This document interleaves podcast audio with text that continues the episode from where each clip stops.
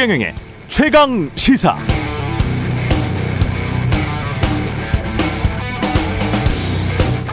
백신 2차 완전 접종률이 성인의 80%인 이스라엘. 최근 코로나 확진자가 폭증했습니다. 신규 확진자가 6천 명.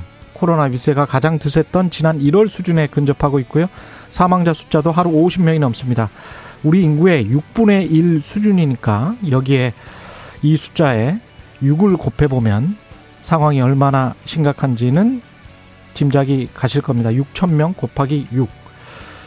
왜 이런 것인가? 백신 2차 접종한 성인이 80%나 되는데 관련해서 최근 영국 파이낸셜 타임스가 이스라엘 정부의 데이터를 인용해서 보도를 하고 있습니다. 이스라엘은 대부분 화이자 백신을 접종했는데요. 이게 효과가 예상보다 빨리 감소하더라. 12월에 접종한 사람이 6월 되니까 효과가 뚝 떨어지더라. 8월에는 예방 효과가 39%로 떨어졌고 1월에 2차 접종을 완료한 사람들 중에는 예방 효과가 16%에 그친 사람들도 있었다. 마찬가지로 중증 예방 효과도 1월 접종 완료자들의 경우 55%까지 떨어졌다는 게 이스라엘 보건당국의 발표라고 합니다. 이스라엘의 이 데이터만 가지고 단정할 수는 없겠습니다만은 우리가 알지 못하는 경우의 수가 또 있을 수 있겠다. 이런 생각이 드네요.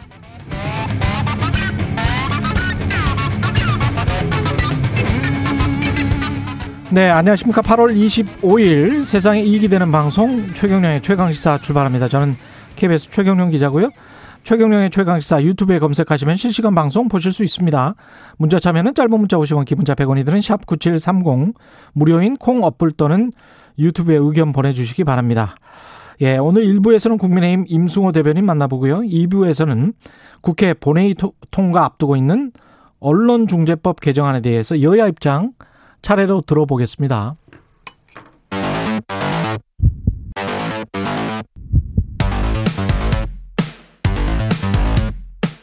오늘 아침 가장 뜨거운 뉴스 뉴스 언박싱 네 뉴스 언박싱 시작합니다. 민동기 기자 김민아 시사평론가 나와 있습니다. 안녕하십니까? 안녕하세요. 언론중재법 어제 법사위에서 여당이 새벽에 어제가 아니고 오늘이군요. 오늘 새벽 4시에 어, 예. 민주당 단독으로 국회 법사위 통과했고요. 예. 국민의힘 의원들은 의결에 참여하지 않고 퇴장을 했습니다. 음. 근데 어제 이제 법사위 전체 회의가 열리기 전부터요. 분위기가 굉장히 좀 험악했습니다. 예. 국민의힘 의원들은 손팻말을 들고 언론재갈법 철회하라 이런 구호를 외치기도 했고요. 그리고 어제 전체 회의에서는 이 국민의힘 의원들하고 박범계 법무부 장관이 굉장히 거친 설전을 벌이는 그런 상황이 연출이 됐습니다. 그러니까 계속 이 법안의 내용에 여러 가지 문제가 제기가 되는데 음. 여당 내에서도 이제 이 논의 과정에서 문제가 좀 제기가 돼서 예. 고의 중과실 추정 조항이 지금 있지 않습니까? 이 법에 예. 이쪽 열거가 돼 있는데 예, 한 이 부, 세네 가지 있죠. 네 그렇죠. 네 가지 정도 있죠. 예. 이 부분에 이제 회복하기 어려운 손해를 입은 경우 여기에 대해서는 음. 민주당 내에서도 어 이게 이 뭐 다 주관적인 부분이 있는데 음. 이 부분은 특히 회복하기 어려운 손해와 회복하기 회복이 불가능한 손해 이런 것들 다 어떻게 구분하냐 음. 이런 문제 제기가 있어서 예. 지금 이 부분은 어 삭제하기로 하고 삭제한 상태로 이제 통과시켰다라고 하는데 계속 이렇게 처리 과정에서 예. 뭔가 비판이 나오고 문제 제기가 되는 것에 대해서 계속 이렇게 한두 개씩 빼면서 고치면서 이렇게 예. 통과시키고 있는 거거든요. 그래서 본회의에 올라갈 최종적인 법안 내용을 이제 언론을 통해서 확인을 하고 다시 음. 한번 이제 보는 게 필요할 것 같습니다. 이거가 어떤 거는 또 빼고 어떤 거는 뭐 강화시키고 어떤 거는 좀 엉성하고 어떤 거는 또 지연 말단적이고 그러니까 뭐 이렇, 잖아요 지금 상황이 그 어, 민주당의 예. 언론중재법 개정안에 대해서 음. 언론 시민단체들이 전반적으로 좀 비판적이잖아요. 예. 그 중에 이제 민변이 음. 그나마 가장 그 비판적 지지하는 그런 입장인데 예. 그런 민변에서도 고의중과실 조항 있지 않습니까? 음. 그 부분은 완전 삭제해야 된다라고 지금 요구를 하고 있거든요. 고의중과실. 그렇습니다. 예. 네. 그러니까 고의를 입증할 수가 없다. 그러니까 근데 여기다가 이제 피해자가 그렇죠. 피해자가 입증하도록 돼 있잖아요. 입증 책임을 피해자에게 원래는 언론사에게 그 입증 책임을 부여를 하려고 했었는데 음. 에, 뭐 야당이라든가 이런 쪽에서 반발하니까 음. 민주당에서는 그 부분은 오히려 지금 피해자에게 입증 책임을 또 하도록 했거든요. 더 후퇴했다라는 그런 비판을 언론 시민단체에서 하고 있는 겁니다. 그러니까 이제 어떤 부분에서는 피구제를 한다고 했던 법안인데 그쪽은 또 후퇴하고 그렇습니다. 어떤 정의는 좀 모호하고. 근데 이제 피해 구제 네. 와 관련돼서도 이제 누가 입증 책임을 할 것이냐 여기에 음. 대해서도 이제 민사의 대원칙이라는 이제 법리의 부분에서는 사실 이 뭐 언론사가 입증 책임을 진다라는 부분에 대해서 문제가 있다라는 지적이 사실 있었어요. 근데 이제 그 지적이 있음에도 불구하고 그러한 뭐 약간 민사의 대원칙에 좀 반하는 부분이 있더라도 정치적인 맥락이나 이런 것들이 정말 이게 피해 구제를 위해서 필요하다라는 음. 게 설득이 되면 사실 어느 정도 법안 처리에 어 좀 대안적인 부분이라도 비슷한 취지로 가는 부분을 논의할 수가 있겠는데 지금 이제 그런 논의는 제대로 되지 않은 상황이고 특히 고의중과실 추정 조항에 대해서는 음. 이 조항이 없어도 이게 민변 주장대로 고의중과실 조항이 쭉 열거돼 있는 것을 다 이제 없앤다 하더라도 음. 어차피 예를 들면 이게 어 피해 구제라든지 언론 보도의 어떤 문제점에 대해서 재판이 진행되는 과정에서는 판사가 일정 정도 그거 판단을 해야 되거든요. 어차피 그렇죠. 판단해야 되는 내용을 굳이 이제 이 그 원래 항목으로 그렇죠. 원래 법리가 어좀 이제 예외적인 방식으로 이렇게 열거해 놓은 것은 이 법안의 어떤 좀어 여러 가지 수미에 관한 그런 구성에 맞지 않기 때문에 그런 것들을 빼라고 지금 민변은 이제 주장하고 있는 건데 음. 그러니까 이게 기본적인 어떤 얼개나 아 기본적인 어떤 취지에 대해서는 언론 단체도 그렇고 신변 단체도 그렇고 이런 제도가 필요할 수 있다라는 거에는 다 동의해요. 근데 그게 지금 이 법안으로 애초에 아, 그런 징벌적 손해배상제가 필요하다고 주장한 맥락이 충족되는 거냐, 예. 그 필요가 충족되는 법안이냐, 예. 여기에 대해서 지금 의문을 다 제기하고 있는 거죠. 그러니까 언론 개혁이 필요하다라고 생각하는 사람들조차도 이 법안이 언론 개혁에 유효한 법안인가? 거기에 관해서는 이제 의구심을 표시하는 사람들이 그렇죠. 있죠. 실효성에 네. 대해서 의문을 표시하는 사람들이 적지 않은 것 같아요. 그러니까 네. 이게 실효성에도 의문인데 음. 이게 이 정치적 논란은 굉장히 커져버렸잖아요. 정치적 갈등은 커졌고. 그렇죠. 네. 그리고 이게 법안이 예를 들어 통과됐는데 음. 이런 이제 좀 이 민변조차도 이제 지적을 하는 어떤 무리한 어떤 그러한 부분들에 대해서 나중에 음. 위헌 심판이라든가 이런 게 갔을 때 헌법재판소에서 이제 이것은 뭐 이 부분은 이제 효력이 없다 뭐 이런 판단을 한다든지 그런 결과가 나왔을 때 그러면 지금까지 언론 개혁이 필요하다 고 주장했던 그런 이제 시민사회 단체나 이런 좀 이 요구들이 어떻게 이제 그 다음에는 어떻게 평가되겠는가 상당히 그래서 이 문제에 대해서 이 뭐 개혁에 반발하는 기득권 세력이 반발한다 뭐 이렇게 볼 수 있는 여지도 있겠지만 음. 그렇지 않은 부분에 대한 우려도 분명히 있다는 거를 지금 여당이 좀 봐야 될 것 같습니다. 예. 국민의힘 같은 경우는 부동산 권익위로부터 이 사람들 투기다 12명 관련해서 어떤 조치를 했습니다. 6명에게 탈당을 요구하거나 제명 처분하기로 했는데요. 예. 어, 이준석 대표가 발표한 내용을 보면은 강기훈, 이주환, 이철규, 정찬민, 최춘식, 한무경 의원은 만장일치로 탈당과 함께 수사에 적극 협조할 것을 요구하기로 했고요. 예. 한무경 의원은 비례대표 의원이거든요. 예. 그래서 제명 처분하고 어 제명을 처분하기로 했습니다. 그러니까 지금 어 권익위 전수조사를 통해서 강기훈 의원 같은 경우에는 토지보상법 위반, 이주환 한무경 의원은 농지법 위반, 이철규 의원은 명의신탁 또는 편법 증여 의혹이 제기가 됐는데 예. 원래 권익위는 12명으로 통보를 하지 않았습니까? 음. 나머지 6명은 왜 징계 대상에서 제외를 했느냐?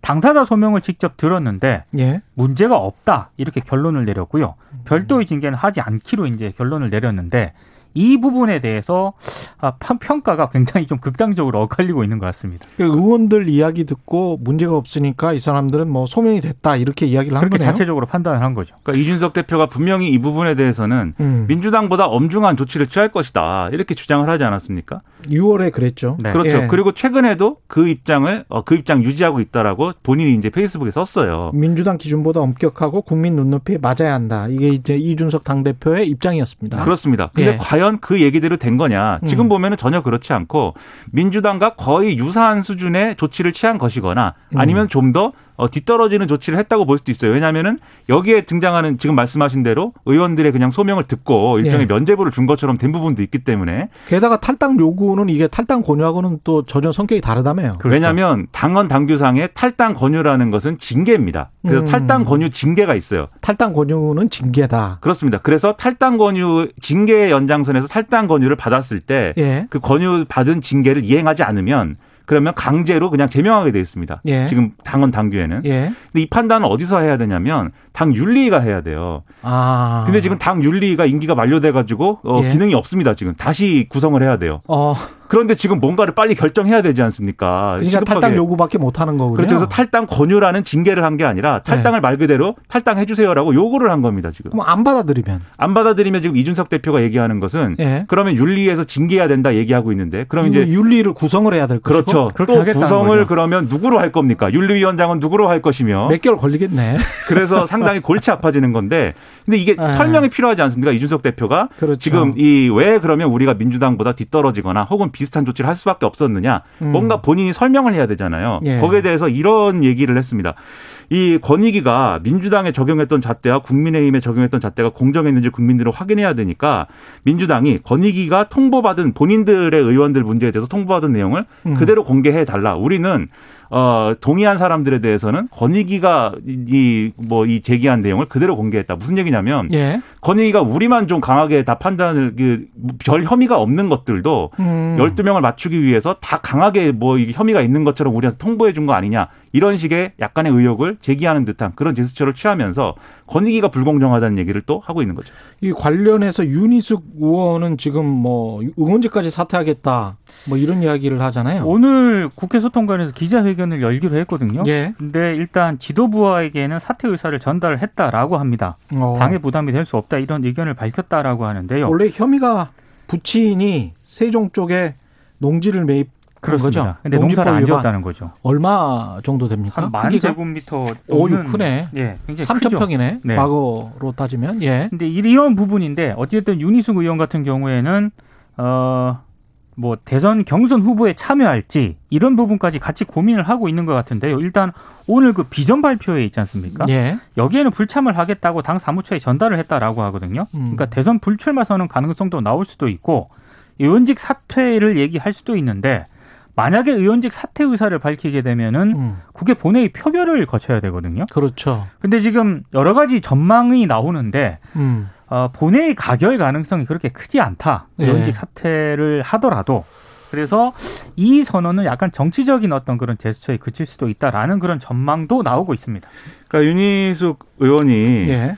지금 이제 이 나는 아, 임차인입니다. 그렇죠. 그런 네. 이제 부동산 문제에 대한 문제 제기로 이제 상당한 지지를 얻었기 때문에 음. 이 부분에서 부담을 지금 상당히 느낀다고 보는데 나는 임차인이다라고 해놓고 임대인이었잖아요. 그렇죠. 임대인이고 동시에 임차인 임차인이었고. 상황인 건데 네. 그래서 이제 그것도 이제 어 본인의 상황을 다 이 뭐이 뭐 정직하게 얘기한 거냐 이 논란이 또 있었긴 했는데 그렇죠. 근데 지금 이 사안의 경우에는 지금 말씀하신 대로 부친이 이제 농지를 샀고 거기에 대해서 농사를 짓지 않고 이제 임대를 줬다는 거죠. 그래서 농지를 다른 사람이 이제 이 하고 거기에 대해서 일종의 임대료로 쌀 일곱 가마니를 매년 지불했다. 거기다 주소를 동대문구에서 세종시로 슬쩍 슬쩍 옮겼는데 그 옮겼죠. 시기가요. 예. 권익위가 현장 조사할 때 그때 옮겼기 때문에 더 논란이 되고 있어요. 그래서 이게 세부적으로 따져보면 음. 문제가 될 소지가 분명히 있는데 다만 이제 본인이 농사를 짓지 않더라도 농지를 임대하는 것 자체가 지금 뭐, 어, 완전히 금지되어 있는 건 또 아닙니다. 이 농지법에 구멍들이 있기 때문에 예. 또 위임할 수 있는 부분도 있고 음. 이 부분에 대한 정당성을 또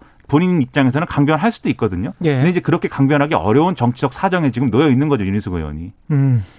아프가니스탄 난민 이야기 할까요? 400여 명 정도를 국내로 이송하기로 결정을 했군요. 네, 군수송기를 이제 투입을 하기로 했는데요. 음. 일단 정부가 과거 한국 정부와 함께 일한 제3국의 현지인을 인도적 차원에서 국내로 대규모 이송하는 게 이번이 처음이거든요. 예. 아, 일단 외국 정부와 협력한 현지인들 가족들에 대해서 탈레반이 보복 우려가 굉장히 커지고 있기 때문에 이걸 가장 크게 고려한 것으로 보입니다. 근데 지금 이 400여 명 말고요. 국내 체류직인 아프가니스탄 사람들도 있거든요. 예. 이 사람들 같은 경우에는 한 417명 정도 되는데 120명 정도가 체류 기간이 올해 끝난다고 합니다. 가고 싶지 않을 거 아니에요. 아, 안 가고 싶겠죠. 그래서 예. 법무부가 이런 부분들에 대해서도 원래 그 미얀마가 군부 쿠데타 발생했을 때 국내 체류 미얀마인들을 대상으로 인도적 특별 체류 조치를 시행한 적이 있거든요. 예. 그때와 마찬가지로 이번에도 비슷한 조처를 취할 가능성이 좀 높아지고 있습니다. 난민이죠. 뭐. 그렇습니다. 예. 그렇죠. 지금 쭉 말씀하신 이 부분의 경우에는 음. 그러니까는 일반적으로 이렇게 뭐 어떤 나라에서 문제가 생겼을 때 그 나라를 빠져나오는 난민들을 뭐 다 받아들인다 이런 게 아니라 우리 정부가 아프간 재건 사업을 할 때 협조했던 사람들 그리고 우리 땅에 이미 이제 이 체류하고 있는 이제 아프간 사람들 이분들에 대한 어떤 조치이기 때문에 이건 응당 우리가 해야 될 조치고 여기에 대해서는 뭐 난민 수용에 대한 논란 이런 게 벌어질 여지가 없는 없다는 거를 이제 좀 어, 우리가 확인을 해야 될 것 같고 다만 그럼에도 불구하고 그 이상의 어떤 난민 수용 문제 난민의 이 국제사회에서의 우리가 어떤 역할을 할 것이냐.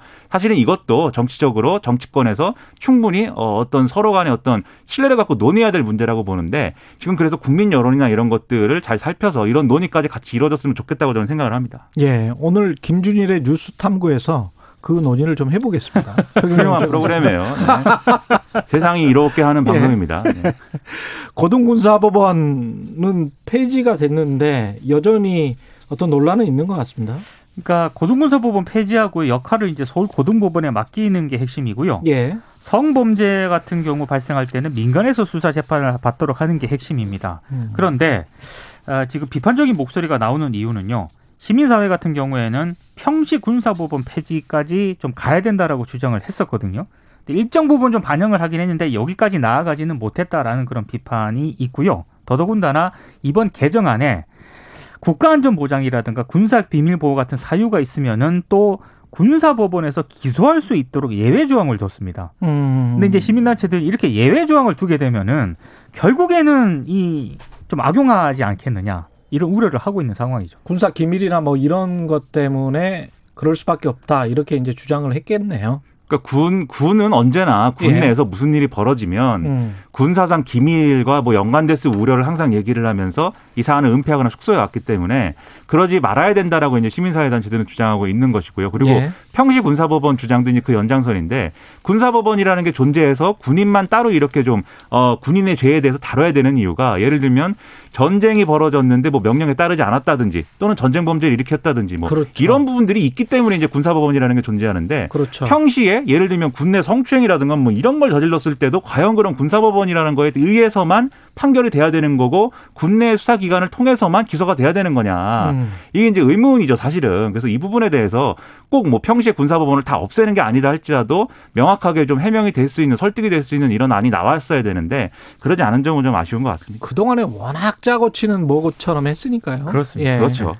뉴스 언박싱 민동기 기자 김민아 시사평론가였습니다. 고맙습니다. 고맙습니다. 고맙습니다. KBS 라디오 최경영의 최강 시사 듣고 계신 지금 시각은 7시 37분입니다. 오늘 하루 이슈의 중심. 당신의 아침을 책임지는 직격 인터뷰. 여러분은 지금 KBS 일라디오 최경영의 최강 시사와 함께하고 계십니다. 네, 국민권익위원회가 국민의힘 12명의 의원에 대해서 부동산 불법 거래 또는 투기 의혹이 있다라고 통보한 지 하루 만에 이들에 대한 제재 조치를 국민의힘이 발표를 했죠. 예, 관련해서 국민의힘 임승호 대변인과 이야기 나눠보겠습니다. 안녕하세요. 네, 안녕하세요. 예, 하루 만에 징계 결과가 나왔습니다. 징계 결과 내용에 관해서는 좀 이따 이야기를 하도록 하고요. 일단 뭐 굉장히 빨리 결정한 건가요? 어떻게 보세요? 뭐 의혹이 나온 지 거의 하루 만에 음. 이런 결과가 발표됐으니까 아무래도 이 부동산 관련해서는 굉장히 국민들 사이에서 민감한 문제고 이 문제에 관해서 좀 지지부진한 모습을 보이면 국민들이 좀 답답해하는 모습을 보일 수 있기 때문에 7시간의 회의를 거쳐서 음. 최대한 빨리 결정을 내려고 노력했습니다. 이건 결정은 어디에서 한 건가요? 최고위에서 한 겁니까? 최고위뿐만 아니라 원내 지도부를 다 포함해서 지도부 예. 전체가 같이 결정했습니다. 뭐그 소명을 먼저 다 들어보고 네네 소명을 이제 화상 회의를 통해서 화상회의를 다 들어보고 통해서. 지금 7시간이라고 한 거는 그 화상회의까지 포함한 시간인가요? 그렇게 됐군요. 그래서 이제 내용들을 보면 여섯 명 정도를 탈당 요구와 제명 맞죠? 음, 네. 예. 그리고 이제 소명이 됐다라고 어 판단한 경우가 여섯 명 이렇게 네. 됩니까? 그 국회의원들의 말을 이제 완전히 믿을 수 있다. 이 사람들은 소명이 됐다. 네. 근데 유리숙 의원 같은 경우는 소명이 된 경우라고 지금 어 판단을 한 네, 거잖아요. 판단했죠. 그런데 본인은 이제 의원직 사퇴를 하겠다라는 거고 다른 기준으로 보면은 제 기억에 양이원영 의원이었나요? 음, 네. 부친 부동산 문제로 제명이었던 것 같은데. 네, 양이원영 민주당 의원은 제명 조치됐죠. 그러면 이게 기준이 약간 좀 다르지 않나요? 글쎄 윤희숙 의원 같은 경우에는 사실 음. 이제 부친이 2016년에 세종시 농지를 구입하는 과정에서 예. 이 본인의 이권 개입이 있었냐 없었냐가 문제였는데 음. 저희 지도부가 판단하기에는 이 부분에 대해서 윤희숙 의원이 인지하거나 또는 이에 대해서 개입을 한 바가 없기 없기 때문에 판단을 한 것이고요. 저희는 음. 기본적으로 지금 어, 징계 조치 요구를 한 여섯 명의 경우에는 본인에 관련한 문제고 나머지 여섯 명의 경우에는 세 분 같은 경우에는 본인의 이권과 관련이 없는 경우이고 또세분 음. 같은 경우에는 즉각적으로 처분을 하거나 아니면 기매각한 경우이기 때문에 그런 조치를 음. 내리게 됐습니다. 그래요. 근데 권익위가 조사하는 동안에 동대문구에 있던 주소를 세종으로 이전을 했다며요. 그거는 이제 뭔가 어 농지법을 위반을 했는데 그걸 감추려고 했던 거 아닌가요? 글쎄요, 뭐 음. 윤희수님께서 그런 의도는 없었다고 보고요. 뭐 저희 권익위가 네. 조사하는 그 기간을 음. 그 부모님들이 아셨을 수가 있나요? 어떻게 보세요? 뭐 저도 그런 부분까지는 확인이 안 되는데 그런 부분에 있어서 만약에 그것을 의도적으로 유니스건이 어떻게 부모님께 알리고 또 이를 음. 주소지로 옮기는 과정이 있었다면 저희는 당연히 그에 상응하는 징계를 내렸을 테지만 예. 저희 이준석 대표도 어제 SNS SNS를 통해서 입장을 밝히지 않았습니까? 권익위의 예. 이 내용 자체가 부실한 측면이 굉장히 많았고 또 이 부분에 대해서 아까 앵커님께서 말씀하신 그런 의혹이 있을 수 있기 때문에 음. 저희는 공개를 하겠다 해당 당사자의 동의를 얻어서 공개를 할 테니 예. 만약에 이 부분에 있어서 국민들과 당원들의 아까 말씀하신 그런 의혹들에 대한 비판이 있으면 저희는 달게 받겠다. 다만 음. 저희는 당당하게 공개하고 국민들과 당원들의 비판을 한번 받아보겠다라는 입장입니다. 이게 비례대표인 한무경 의원은 제명하기로 했고 탈당 탈당 요구 처분 내린 게 강기훈, 네, 이주환, 네, 이철규, 정창민, 최춘식 이렇게 되는 거죠. 네네. 해당 의원들은 뭐라고 합니까 지금? 뭐 강기훈 의원 같은 경우에는 음. 뭐 받아들이기 힘들다라는 입장을 내셨는데 이게 예. 뭐또 저희 당의 어떤 요구에 대해서 받아들이기 힘들다기보다는 권익위 차원의 그런 조치를 그런 입장을 받아들이기 힘들다는 입장이고 한무경 의원 같은 경우에도 뭐 당의 징계에 대해서 불만을 가지시기보다는 예. 어, 억울한 부분이 많으니 일단 당의 징계보다는 이제 권익위 차원의 그런 부분에 대해서 경찰 조사로 입증하겠다라는 입장을 보이고 계십니다. 음, 민주당도 그렇게 이제 주장했던 의원들이 좀 있었죠. 예. 민주당 같은 경우에 열 분이 지금 안 나가고 계시죠. 그렇죠. 네네. 예. 그러면서 본인들은 이거는 절대 투기가 아니다. 불법이 아니다. 이렇게 이제 주장하는 의원들이 있고 그 비슷한 케이스라고 음. 볼 수도 있겠습니다. 근데 이제 그 이상하게 한쪽 캠프에 있는 윤석열 후보 캠프에 있는 네. 분들만 지금 걸려 있잖아요. 네. 그 한무경, 이철규, 정찬민 이거는 어떤 제재를 당한 음. 쪽이고 그렇죠. 제재를 안 당한 쪽에서도 누굽니까 안병길, 송석준, 송석준. 안병길 의원. 예, 네. 소명을 한 쪽에서도 이 이거는 음. 다 윤석열 캠프인데 이건 뭐 윤석열 캠프 후보 측에서 좀 어떤 불만이나 이런 것들은 이야기하지 않습니까? 뭐 사실 그런 우려도 있었는데요. 예. 저희는 뭐 윤석열 캠프가 워낙 규모가 크다 보니까 또 음. 이런 의혹에 대해서 좀 절대적인 숫자에서는 많이 나올 수밖에 아, 없다라는 생각도 들고요. 예. 또 뭐 저희도 걱정을 했지만 사실 윤석열 캠프 측에서 어제 음. 어 정찬민 의원이나 한무경 의원 같은 경우에는 자진 사퇴의 입장을 내보이셨고 예. 이철규 의원 같은 경우에는 본인이 조금 더 소명을 하실 부분이 있어서 들어보고 판단하겠다라는 입장을 냈거든요. 그래서 예. 윤석열 후보 측도 저희 지도부와 같은 입장을 가고 있기 때문에 뭐 이거 이 문제 때문에 다시 내홍에 빠지거나 이럴 것 같지는 않습니다. 예. 이게 탈당 권유가 아니고 탈당 요구. 인데 네. 이거를 구속력은 없는 거 아닙니까? 그렇죠. 지금 윤리가 없어서 음. 그 윤리상의 탈당 권유 징계는 지금 할 수가 없는 상황입니다. 만약에 이제 민주당처럼 끝까지 받아들이지 않는다면 강제할 방법은 없는 거고요. 그렇죠. 지금 강제할 방법이 없다기보다는 이준석 대표는 지금 윤리를 구성해서 좀 음. 강제적인 조치를 하겠다는 강경한 입장이고 또 사실 이 문제는 대표의 입장만 관철될 수는 없는 거고 지도부와의 전체적인 조율이 필요할 거기 때문에 저희는 예.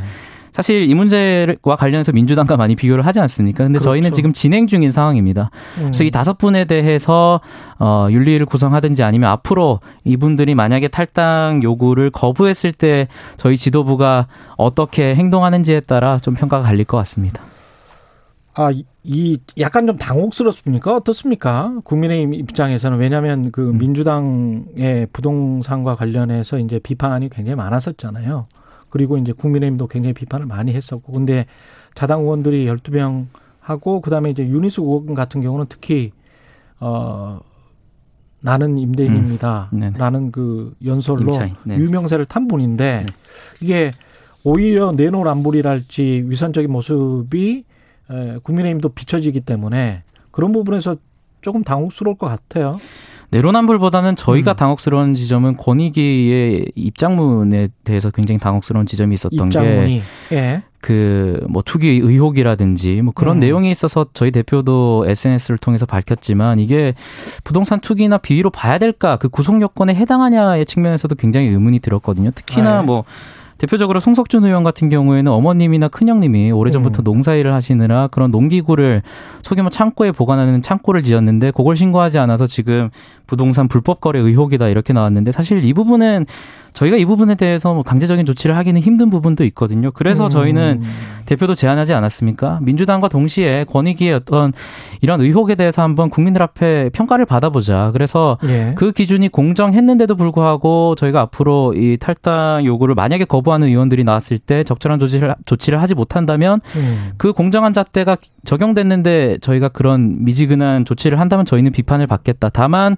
과연 민주당과 국민의힘에 적용된 권익위의 잣대가 동일했는지부터 먼저 조금 봐야겠다라는 입장입니다. 이주환 의원 같은 경우는 농지법 위반으로 탈당 요구를 받았는데 다른 탈당 그 소명이 됐다라고 어 농지법 위반 혐의에도 불구하고 소명이 됐다라고 한 사람은 윤희수, 김승수, 박대수, 배준영 지금 송석준 말씀하셨으니까요. 네네. 예. 이게 어떻게 차이가 나는지 좀 설명을 해 주실 수 있어요? 아까 말씀드린 것처럼 음. 유니스 교원 같은 경우에는 본인의 이권과 관련된 문제가 아니기 때문에 네. 저희가 판단하기 힘들다는 거였고요. 나머지 말씀하신 분들 같은 경우에는 즉각적으로 처분 의사를 밝히셨거나 아니면 기존의 매각 절차에 들어가신 분들이 포함되어 있기 때문에 그 차이라고 어, 받아들여 주시면 아, 감사하겠습니다. 즉각 매각할 것이다. 네네. 그래서 이제 소명이 됐다. 네네. 유리숙 의원은 사퇴하겠다는 의사를 지금 지도부에 표명을 한 거. 저도 전달한 걸로 알고 있습니다. 언론 보도를 통해서 저도 봐가지고. 그러면 이거는 지도부 입장에서는 만류를 하는 거죠 지금. 그 유니스 의원 같은 경우는 아까 말씀하신 것처럼 임차인 연설을 통해서 조금 이명세를 타신 부분도 있고 예. 또 지금 또 대선 후보로 나와 계신 분이지 않습니까? 음. 그래서 본인의 이권 개입이 없었더라도 이건 지금 당에 상당히 큰 타격을 줄 수 있다라고 본인이 판단하셔서 그런 행동을 하신 걸로 어, 판단되고요. 지도부 입장에서는 유니스 의원 같은 경우는 굉장히 저희 당 입장에서는 소중한 의원님이기 때문에 만류를 예. 하시는 상황입니다. 이게 지금 충분한 징계로 국민들에게 비춰질 거라 이렇게 생각 판단은 하십니까? 어떻게 보세요? 저는 아까 말씀드렸다시피 지금 음. 진행 중이라고 생각합니다. 앞으로 예. 지금 한무경 의원을 제외하고 나머지 다섯 분 의원 이분이 이분들이 만약에 탈당 요구를 받아들이지 않았을 때 음. 어, 저희 지도부가 어떻게 행동을 하는지에 따라서 국민들의 평가가 조금 갈릴 수 있다라고 생각을 하고 민주당과의 비교도 그때부터 가능하다라고 생각을 하기 때문에 예. 조금 시간이 걸릴 것 같습니다. 윤리 구성 측면에 있어서도 조금 시간이 소요되겠지만 그런 결정이 다 이루어진 후에 어, 이 징계가 적절한지 아닌지에 대해서 좀 판단이 가능할 것 같습니다. 이참에 대선 후보들의 부동산과 관련해서도 좀 다 조사를 해서 국민들에게 떳떳하게 밝히자. 그게 여야 후보들 모두에게 나오고 있는 것 같습니다. 홍준표 후보도 이야기했고 정세균 후보도 이야기를 했고요. 이거는 어떻게 보십니까, 국민의힘은? 뭐 국민의힘의 입장은 정확히 제가 전달받은 바가 없지만 제 개인적인 의견을 좀 말씀드리자면 예. 만약에 이 부분에 대해서 저희 야당 내의 후보들이 모두 동의한다면 부동산 문제는 지금 굉장히 심각한 문제지 않습니까? 그렇기 그렇죠. 때문에 그렇죠. 예. 어, 야당 후보 모두 저희 후보들 모두가 동의를 하고 이에 대한 합의가 있으면 뭐 불가능할 일은 아니라고 보고 다만 야당 후보가 동의한다면 민주당 후보들도 당연히 동의할 것이라고 봅니다. 그래서 음. 저, 저는 뭐 이번 차원에 대선 후보들뿐만 아니라 어, 사회 주요 공직들을 맡고 계신 분들이 부동산 문제에 대해서 한번 전부 다 검증을 간, 받는 그런 시간으로 한번 가져가는 것도 괜찮다고 생각합니다. 예. 아무래도 이제 부동산이 임승호 대변인은 없으 네, 저는 월세 살고 있습니다. 60만 원씩 내고. 예, 예. 예. 너무 먼 얘기입니다. 진짜. 예, 그렇죠. 예, 젊으니까요. 네. 여섯 명 의원이 그 당을 떠나게 되면 네. 그럼에도 불구하고 그 어떻게 생각하세요? 개헌저 지선이 이제 100석이란 말이죠. 그러니까 104석에서 98석으로 줄어드는데 네. 그럼에도 당과 공존은 하겠죠. 뭐 개헌 문제는 굉장히 복잡한 사안이 그렇죠. 얽힌 것이고 그렇기 때문에 네. 이 부분에 있어서 저희가 다른 길을 걷지는 않겠지만 사실 음. 저희도 정당이라는 조직의 입장에서 이 부분을 고민하지 않을 수는 없었고 또이 음. 부분에 대한 우려를 표하시는 당원들도 많은 걸로 알고 있습니다. 하지만 저희는 대표가 이 문제에 대해서 진작부터 굉장히 강경한 조치를 하겠다는 입장이었기 때문에 예. 개헌 저지선에 대한 고려보다 이 부동산 문제에 대한 엄중성을 좀 더 심각히 인지하고 이 음. 문제는 뭐 만약에 개헌 저지선이 무너진다 하더라도 이 부분에 대해서는 뭐 다른 의원들과도 협조가 가능하기 때문에 당원들과 국민들의 양해를 구한 점이 있습니다. 국민의힘 같은 경우 언론중재법 그 법사위 오늘 단독 처리를 했지 않습니까 여당이 네. 그거는 그 입장이 완고하죠. 완고할 수밖에 없는 게 예. 지금 법사위에서 오히려 문체위에서 그 허위 조작 보도에 대해서 중과실 음. 조항에 대해서 추정 조항을 오히려 더 약화시켰지 시켰지 않습니까? 그러니까 예. 지속적으로 문체위의 일방적 통과도 굉장히 유감스러웠지만 법사위에서 음. 이렇게 일방적으로 오히려 그보다 더 언론의 자유를 탄압할 수 있는 그런 조항들을 약화시킨 게 저는 음. 굉장히 유감이고요. 사실 저희도 어, 절대적인 의석수가 부족하다 보니 굉장히 답답한 지점이 많습니다. 하지만 앞으로 본회의에서도 여러 가지 좀 대응 방안을 생각해 봐야 될 것 같습니다. 어떻게 보면 권익위의 조사 결과 발표와 그 대응 이후에 이준석, 윤석열의 갈등이 수면 아래로 가라앉으면서 뭐 단합할 수 있는 계기가 될 수도 있겠다. 어, 뭐 권익위의 기... 안에 안에서 네. 그렇게 해도 생각을 하세요. 또 언론중재법과 음. 관련해서도 그럴 것이고 뭐뭐 뭐 어떻게 보십니까? 권익위 발표의 계기가 됐다기보다는 음. 지난주에 굉장히 저희가 좀 내용이 심했지 않습니까? 심했죠. 최고위 사이에서도 내용, 네. 내용이 심했고. 근데 이번 주 초부터 윤석열 후보 측과의 발도 잘, 어, 보폭도 잘 맞춰가고 있고 또 아, 특히나 이번 권익위 결과로 윤석열 후보 측에서도 저희 지도부와 같은 입장을 내보이셨기 때문에 뭐 음. 뭐 저는 뭐 권익위를 계기로 했다기보다는 지난주 후반부터 이번 주까지 해가지고 음. 어, 잘 맞춰가고 있다 이렇게 평가하고 있습니다. 경선과 관련해서는 이 일정대로는 진행이 되는 겁니까? 네, 오늘 비전 발표회가 오후 1시에 진행될 예정이고 예, 거기 윤희수 의원은 의원은 아마 기자회견을 한번 오늘 한다고 하셨으니까 그 비전 발표회는 비전 발표에는 지금 본인은 조금 고사하시겠다는 의사를 보이신 걸로 알고 있는데 아마 음. 아직까지는 좀 시간이 남았으니까 최종 결과를 한번 봐야 될 것 같습니다. 비전 발표에는 뭐 유튜브로 중계를 하나요? 네네네 그렇습니다. 예, 그래 비전 발표하고 그 다음 일정은 어떻게 되는 거죠? 그 다음이 이제 30일하고 31일에 어, 본격적으로 후보 등록이 시작되고 이후에 아, 예. 그리고 또 26일 날 저희 선관위가 출범되니까 음. 그때부터 해서 선관위가 본격적으로 이 경선과 관련된 큰 틀을 또 마련하고. 예. 그래서 경선 아까 말씀드린 그 30일과 31일에 후보를 등록을 한 다음에 9월부터 본격적으로 어, 토론회들이 시작될 것 같습니다. 9월부터 토론회는 네. 어느 정도나 준비를 하고 있습니까 지금? 지금 발표되는 것은 뭐 20차례 정도까지 생각을 하고 있고. 20차례. 네, 근데 뭐 선관위가 출범되고 어느 정도 조정은 있을 것 같지만 음. 뭐 기존의 경준이가 어떤 기획한 그런 기획안들을 큰 틀에서 최고위도 추인했기 때문에 음. 어, 토론회를 굉장히 중점적으로 가져가는 것은 큰 변화는 없을 것 같습니다. 그건 변화가 없을 예. 것 같다. 알겠습니다. 오늘 말씀 감사하고요. 국민의힘 임승호 대변인이었습니다. 고맙습니다. 네, 감사합니다. KBS 일라디오 최근의 최강사 1부는 여기까지고요. 잠시 후 2부에서는 국회 본회의 통과 앞두고 있는 언론중재법 개정안에 대해서 여야 입장 들어보겠습니다.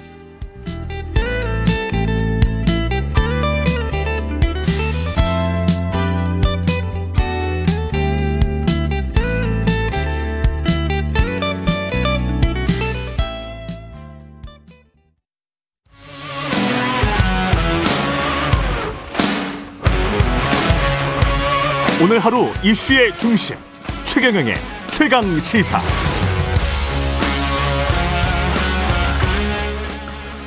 네, 언론사의 허위 조작 보도에 최대 다섯 배의 징벌적 손해배상을 청구할 수 있도록 한 언론중재법 개정안이 민주당 주도로 오늘 새벽 국회 법사위 통과했습니다. 국민들을 위한 가짜뉴스, 허위 조작 정보 피해 구제법이다. 이번에는 꼭 처리하겠다는 여당, 언론을 위축시키는 언론 재갈법이다. 맞서고 있는 야당. 오늘 본회의 처리 앞두고 국회 전원이 감돌고 있는데요. 여야 차례로 연결해 보겠습니다. 국회 법사위원이고요. 더불어민주당 미디어 혁신 특위 위원으로 활동하고 있습니다. 김남국 의원님 연결돼 있습니다. 안녕하세요. 네, 안녕하세요. 네. 살고 싶은 도시 생생도시 안산 단원을 김남국입니다. 예. 예, 오늘 새벽에 4시쯤 의결을 했는데 오늘 본회의만 앞두고 있는데 오늘 처리를 합니까? 네, 특별한 사정 변화가 없으면 오늘 통과가 될 것 같습니다. 아, 민주당은 이 법이 왜 꼭 처리가 돼야 된다라고 보시는 거예요? 어, 사실은 이 법안은 지금 뭐 최근 몇 개월 논의된 게 아니라 어, 참여정부 거의 20년 전부터 언론개혁 법안의 핵심으로서 논의가 되어 왔던 아니었는데요. 네, 20년 동안 논의만 되었을 뿐이고 사실상 그 국회에서 어, 언론에 어떻게 보면 사실 거대 권력 중 하나인데 언론에 밀려서 제대로 심사되거나 논의조차 못 되는 경우가 많았습니다.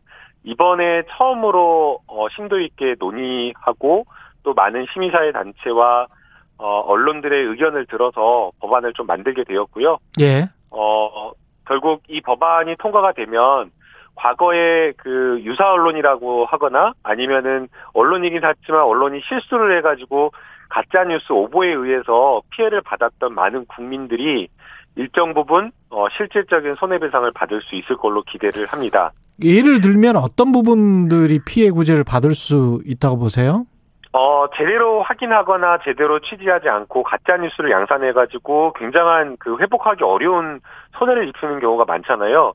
뭐, 뭐, 가짜 만두라고 해서 예전에 보, 보도를 했는데 오보여서 오보였지만 사장님은 사망을 하고 그 만두와 관련된 사업은 어, 폐업을 하게 되는 어떤 그런 문제도 또 있었고 네. 또 그리고 보도가 또 잘 그 카스테라빵 보도가 잘못돼가지고 체인점이 완전히 싸그리 망해버리는 그런 또 많은 문제들이 있었는데요. 예. 실질적으로 거기에 대해서 보상이 보상이 제대로 된 경우가 한 번도 없었습니다. 어 그래서 어 많은 국민들이 언론이 가진 책임만큼 거기에 따른 어떤 어, 충분한 어떤 보상과 배상이 있어야 된다라고 비판을 하고 있기 때문에 음. 이번에 이 법안이 통과가 되면 조금 더 언론의 책임성을 좀 높이는 방향 그리고 또 피해자 구제를 실질적으로 하는 방향으로 좀 가지 않을까 기대를 하고는 있습니다. 근데 이제 20년 동안 뭐 염원을 해왔다 이렇게 말씀을 하셨는데 법안 내용이 엉성하고 지엽적이다 이런 비판도 많습니다. 그 회복하기 어려운 피해를 보는 경우 이 회복하기 어려운 손해 이것과 관련해서도 이게 굉장히 모호하다는 지적이 있었고 밤사이에 이 부분이 이제 좀 수정이 됐었죠. 이제 그게 이제 항상 개혁을 발목 잡는 예. 어, 그런 비판인데요. 예. 회복하기 어려운 손해라고 하는 게 다른 법안에도 이미 다 들어가 있고요. 음. 판례에도 명확하게 회복하기 어려운 손해를 규정을 하고 있습니다. 그래서 그게 모호하지가 않고요. 예. 그렇게 따져버리면 모든 표현들이 정확하게 정의 내려지기가 쉽지가 않아요. 그래서 음. 그러한 어떤 법원들 법원의 법률에 들어가 있는 표현들이 판례에 의해서 명확화되는 거거든요. 근데 살짝 어떤 문제가 되는 법안 그 표현을 문제 삼아가지고 마치 전체가 문제가 있는 것처럼 침소봉대하는 식으로 개혁을 자초시켜 왔습니다.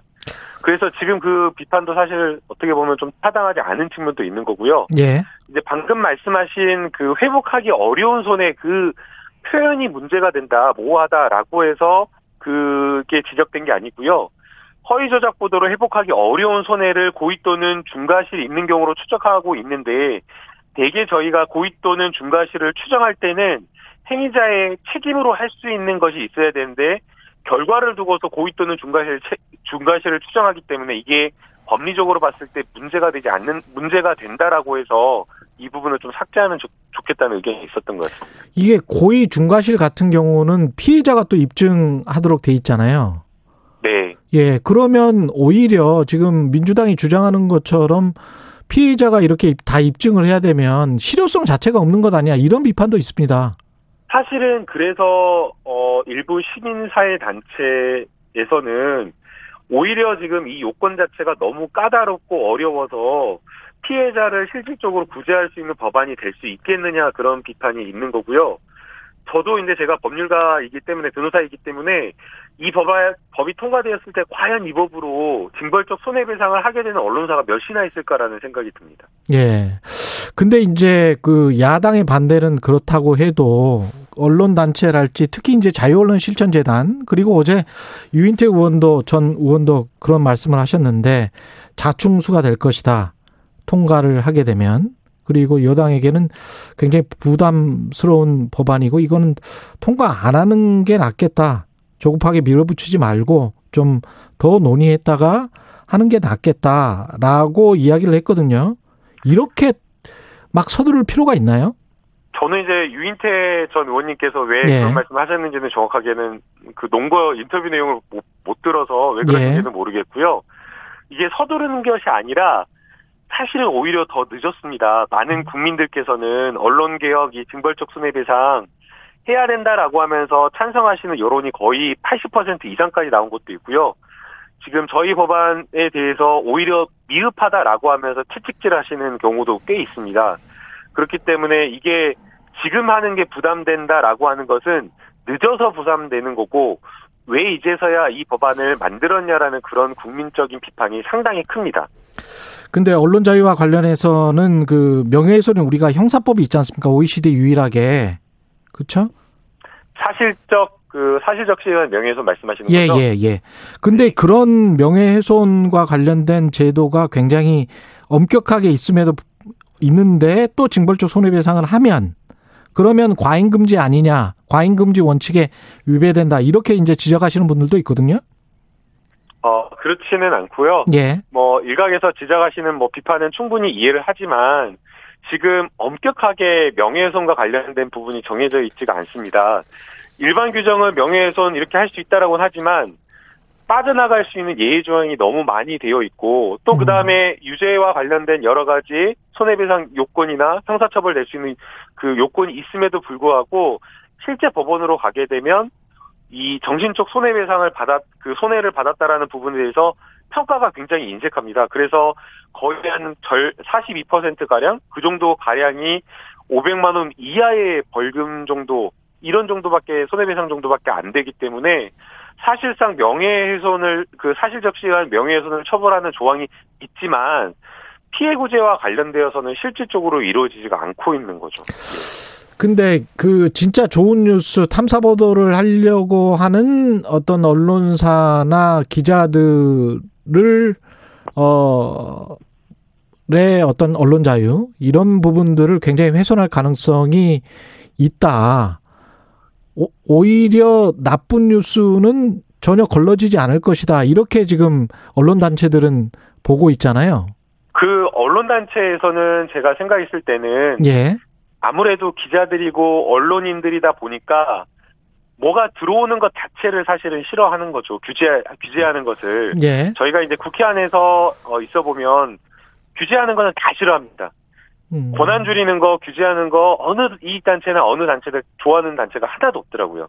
음. 심지어 뭐 국회의원들도 마찬가지고요.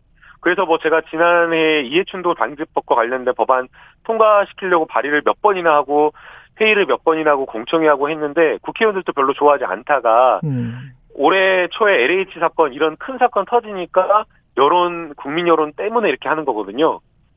국방부도 마찬가지고요. 예. 국방부 군사법원 개혁 법안 이제 이번에 지금 법사에서 통과를 시켰는데요. 음. 역시나 국방부도 마찬가지로 본인들의 권한이나 권력을 내려놓는 것에 반대하는 겁니다. 그런데 지금 이 징벌적 손해배상 탐사 보도나 이런 공익 보도 못한다라고 하고 있는데요. 다 할 수 있도록 되어 있습니다. 이거 통과되어도요. 징벌적 손해배상으로 실제 처벌되는 사례 찾기가 쉽지 않을 정도로 여러 가지 공익 보도와 관련된 부분에 대해서 면책 조항을 놓고 있기 때문에 제대로 된 취재하기만 했다라고 한다면 이 법으로 처벌될 일이 없기 때문에 마음껏 하실 수가 있습니다. 마지막으로요. 그 이게 대부분이 이제 유튜브 쪽이나 이쪽에서 그 허위 조작 정보 많지 않습니까? 네, 맞습니다. 네. 이쪽은 네. 이 법으로 규제가 불가능하다. 예, 맞습니다. 네. 예, 그런 부분들은 어떻게 해요? 네, 그러니까 오히려 그런 부분을 질책을 해주시면 따끔하게 비판을 받겠습니다. 이게 예. 지금 어 사실은 1인 유튜버나 이런 부분에 대해서는 징벌적 손해배상이 빠져 있거든요. 그렇죠. 예, 그런데 뭐 앵커께서 지적하신 대로 언론 못지않게 유튜버나 SNS 파워블로거 이런 분들도 어 인플루언서로서 영향을 미치고 있기 때문에 예. 사실상 그 부분도 어 징벌적 손해배상 범위에 포함돼야 된다라는 그런 지적이 많았는데 예. 그런 부분이 빠져서 부족한 법안이다라고 이제 평가를 받고 있고요. 예. 이제 국회 상임위원회에서도 그런 부분에 대한 논의를 이어가고 있는데 예. 어 우리 1인 미디어를 언론으로 볼 것이냐 음. 아니면은 어떤 것으로 볼 것이냐 그리고 규제할 때에 어 무조건 형사처벌이나 이런 어떤 징벌적 처벌로 갈 것이 아니라 거기에 뒤따르는 여러 행정적인 어떤 규제나 이런 것들도 함께 뒤따라야 되기 때문에 어떤 법적 성격으로 보고 어떻게 행정적인 규제를 할 거에 대한 어, 또 보다 근본적인 논의가 필요하기 때문에 이번 징벌적 손해배상에서는 빠지게 되었고요. 또 언론이 누려야 될 여러 가지 책임과 그리고 개인 1인이 누, 그 책임져야 될 부분이나 범위 이런 것들은 좀 차이가 있을 수 있기 때문에 예, 여기까지 징벌적 손해배상에는 좀 예. 빠지게 되었습니다. 말씀 감사하고요. 국회 법사위원 더불어민주당 김남국 의원이었습니다. 고맙습니다. 네, 감사합니다. 예. 문체위 소속의 국민의힘 최용도 의원 연결돼 있습니다. 안녕하세요. 네, 안녕하십니까? 예. 지금 쭉 그 전화 통화 들으셨죠? 네네. 예. 어떻게 생각하세요? 지금 민주당이 사시는 해명들 수정안이라는 내용들을 보면은 이게 전부 눈가림입니다. 기본적으로는 지금 민주사회를 위한 변호사 모임 같은 이런 진보적 법조단체라든가 진보 언론단체 또 세계 유수한 언론 대표적 단체들이 다 걱정하는 이유가 있습니다. 네. 우선은 징벌적 손배라는 것을 언론에 규제하는 나라가 없습니다. 적어도 대한민국이 참고할 만한 선진 문명국가 중에는 없습니다. 어, 그러면 이제 미국 그 민주당 문체위원들은 또 민주당 미디어 특위위원들은 미국에서는 선배를 언론에 한다고 하지만 그건 해외적으로 재판에서 하는 경우입니다. 예. 이 법으로 정해서 판사들에게 가이드라인을 주어서 이렇게 저렇게 징벌 하라는 게 없고 우리나라에서 또 일부 징벌적 손배가 들어와 있는 분야가 있습니다. 그러나 그 상한이 세배입니다 음. 이건 다섯 배까지 했죠. 그래서 음. 기본적으로 언론 중재법이어야 되는데 언론의 중재란 것은 거의 보도라든가 잘못된 보도로 인해서 어, 시민들이나 기업들이 피해를 입었을 때 그 피해를 신속하게 복구하는 방법을 조정 중재를 통해서 해결하도록 하는 것이 법입니다. 그리고 이 민사라든가 형사라든가는 별도로 또 하면 되는 법인데 여기에 언론중재법에 지금 세상에 없는 다섯 배 그 손배, 징벌적 손배를 넣고 또 그 징벌 손배의 가장 큰 기준이 징벌적으로 손배를 할 것이냐 말 것이냐의 기준이 단순히 허위 사실이라는 걸 아니라 이 허위 사실이라는 걸 알면서도 악의적으로 고의적으로 이런 보도를 했다 하는 현실적 악의를 입증하는 이른바 고의 중과의 실추정 조항입니다. 이걸 또 언론에 슬쩍 또 전달을 했습니다. 그래서 이 부분은 지금 민주당이 수정하고 반영했다 하는 그 정도로 되는 문제가 아니고요. 기본적으로 징벌적 손해배상 조항을 삭제하고 또 어, 삭제하면서 또 이제 그 고의중과실 추정이라고 하는 입증 책임을 언론사에 전환시키는 문제 이런 문제를 빼지 않고서는 위헌적 문제가 해결되지 않을 거라고 생각을 합니다. 고의 중과실 책임 그 입증 책임은 지금 피해자에게 있는 걸로 돼 있지 않습니까? 상임위 통과안이 언론사에게 음, 있습니까? 어 그게 이제 지금 이 법조를 잘 저 정확히 모르시고 법에 예. 대해서 이런 징벌적 손배가 어떻게 진행되는지 특히 음. 미국 판례 이래로 예. 우리나라 사법 체계에서도 이 고위공직자라든가 그러니까 권력자, 권력자 주변의 사람들에 대한 예. 명예훼손 소송에 대해서는 굉장히 엄격합니다. 그, 음. 그 전부 이제 피해자라고 주장하는 고위공직자가 입증하도록 돼 있거든요. 예. 그래서 이제 현실적 악이라는 말로 등장하고 하는데. 그렇죠. 지금 이제 이렇게 보면 간단합니다. 예. 이렇게 생각할 수 있겠습니다. 자, 실제로 이제 재판이 진행됩니다. 최근에 뭐 수산업자가 누구한테 뭘 줬다라고 그렇죠, 그렇죠. 예, 예. 예, 수산업자가 그러면 누구한테 뭘 줬습니다. 줬는데 음. 전직 장관한테 줬다고 칩시다. 음. 어, 그럼 이 전직 장관은 그 자기가 그 허위 사실이라고 입증하는 과정은 법원을 통해서라거나 또는 언론을 통해서 이렇게 이루어집니다. 첫 번째, 그렇죠. 나는 그 사람을 모른다. 예, 그 사람 을 예. 만난 적이 없다. 그 사람을 만났다고 그 사람이 만났다고 주장하는 순간 나는 국회에 출석해 있었다. 시간 그린다. 그렇죠. 예. 예. 그리고 그 사람이 뭘 보냈다 그랬는데 나는 전혀 모르는 사람이 보내왔기 때문에 이것을 환송시켰다. 그래서 환송장에 있다. 예. 환송장에 있다. 음. 그리고 이런 지적 사실이 있길래 나는 어느 신문, 어느 방송 기자와 음. 기자한테 연락을 했고 전화를 했다. 전화 통화 기록이 있다. 음. 다음 두 번째 문자를 보냈다. 그 데스크한테 보냈다. 그 예. 국장한테 보냈다.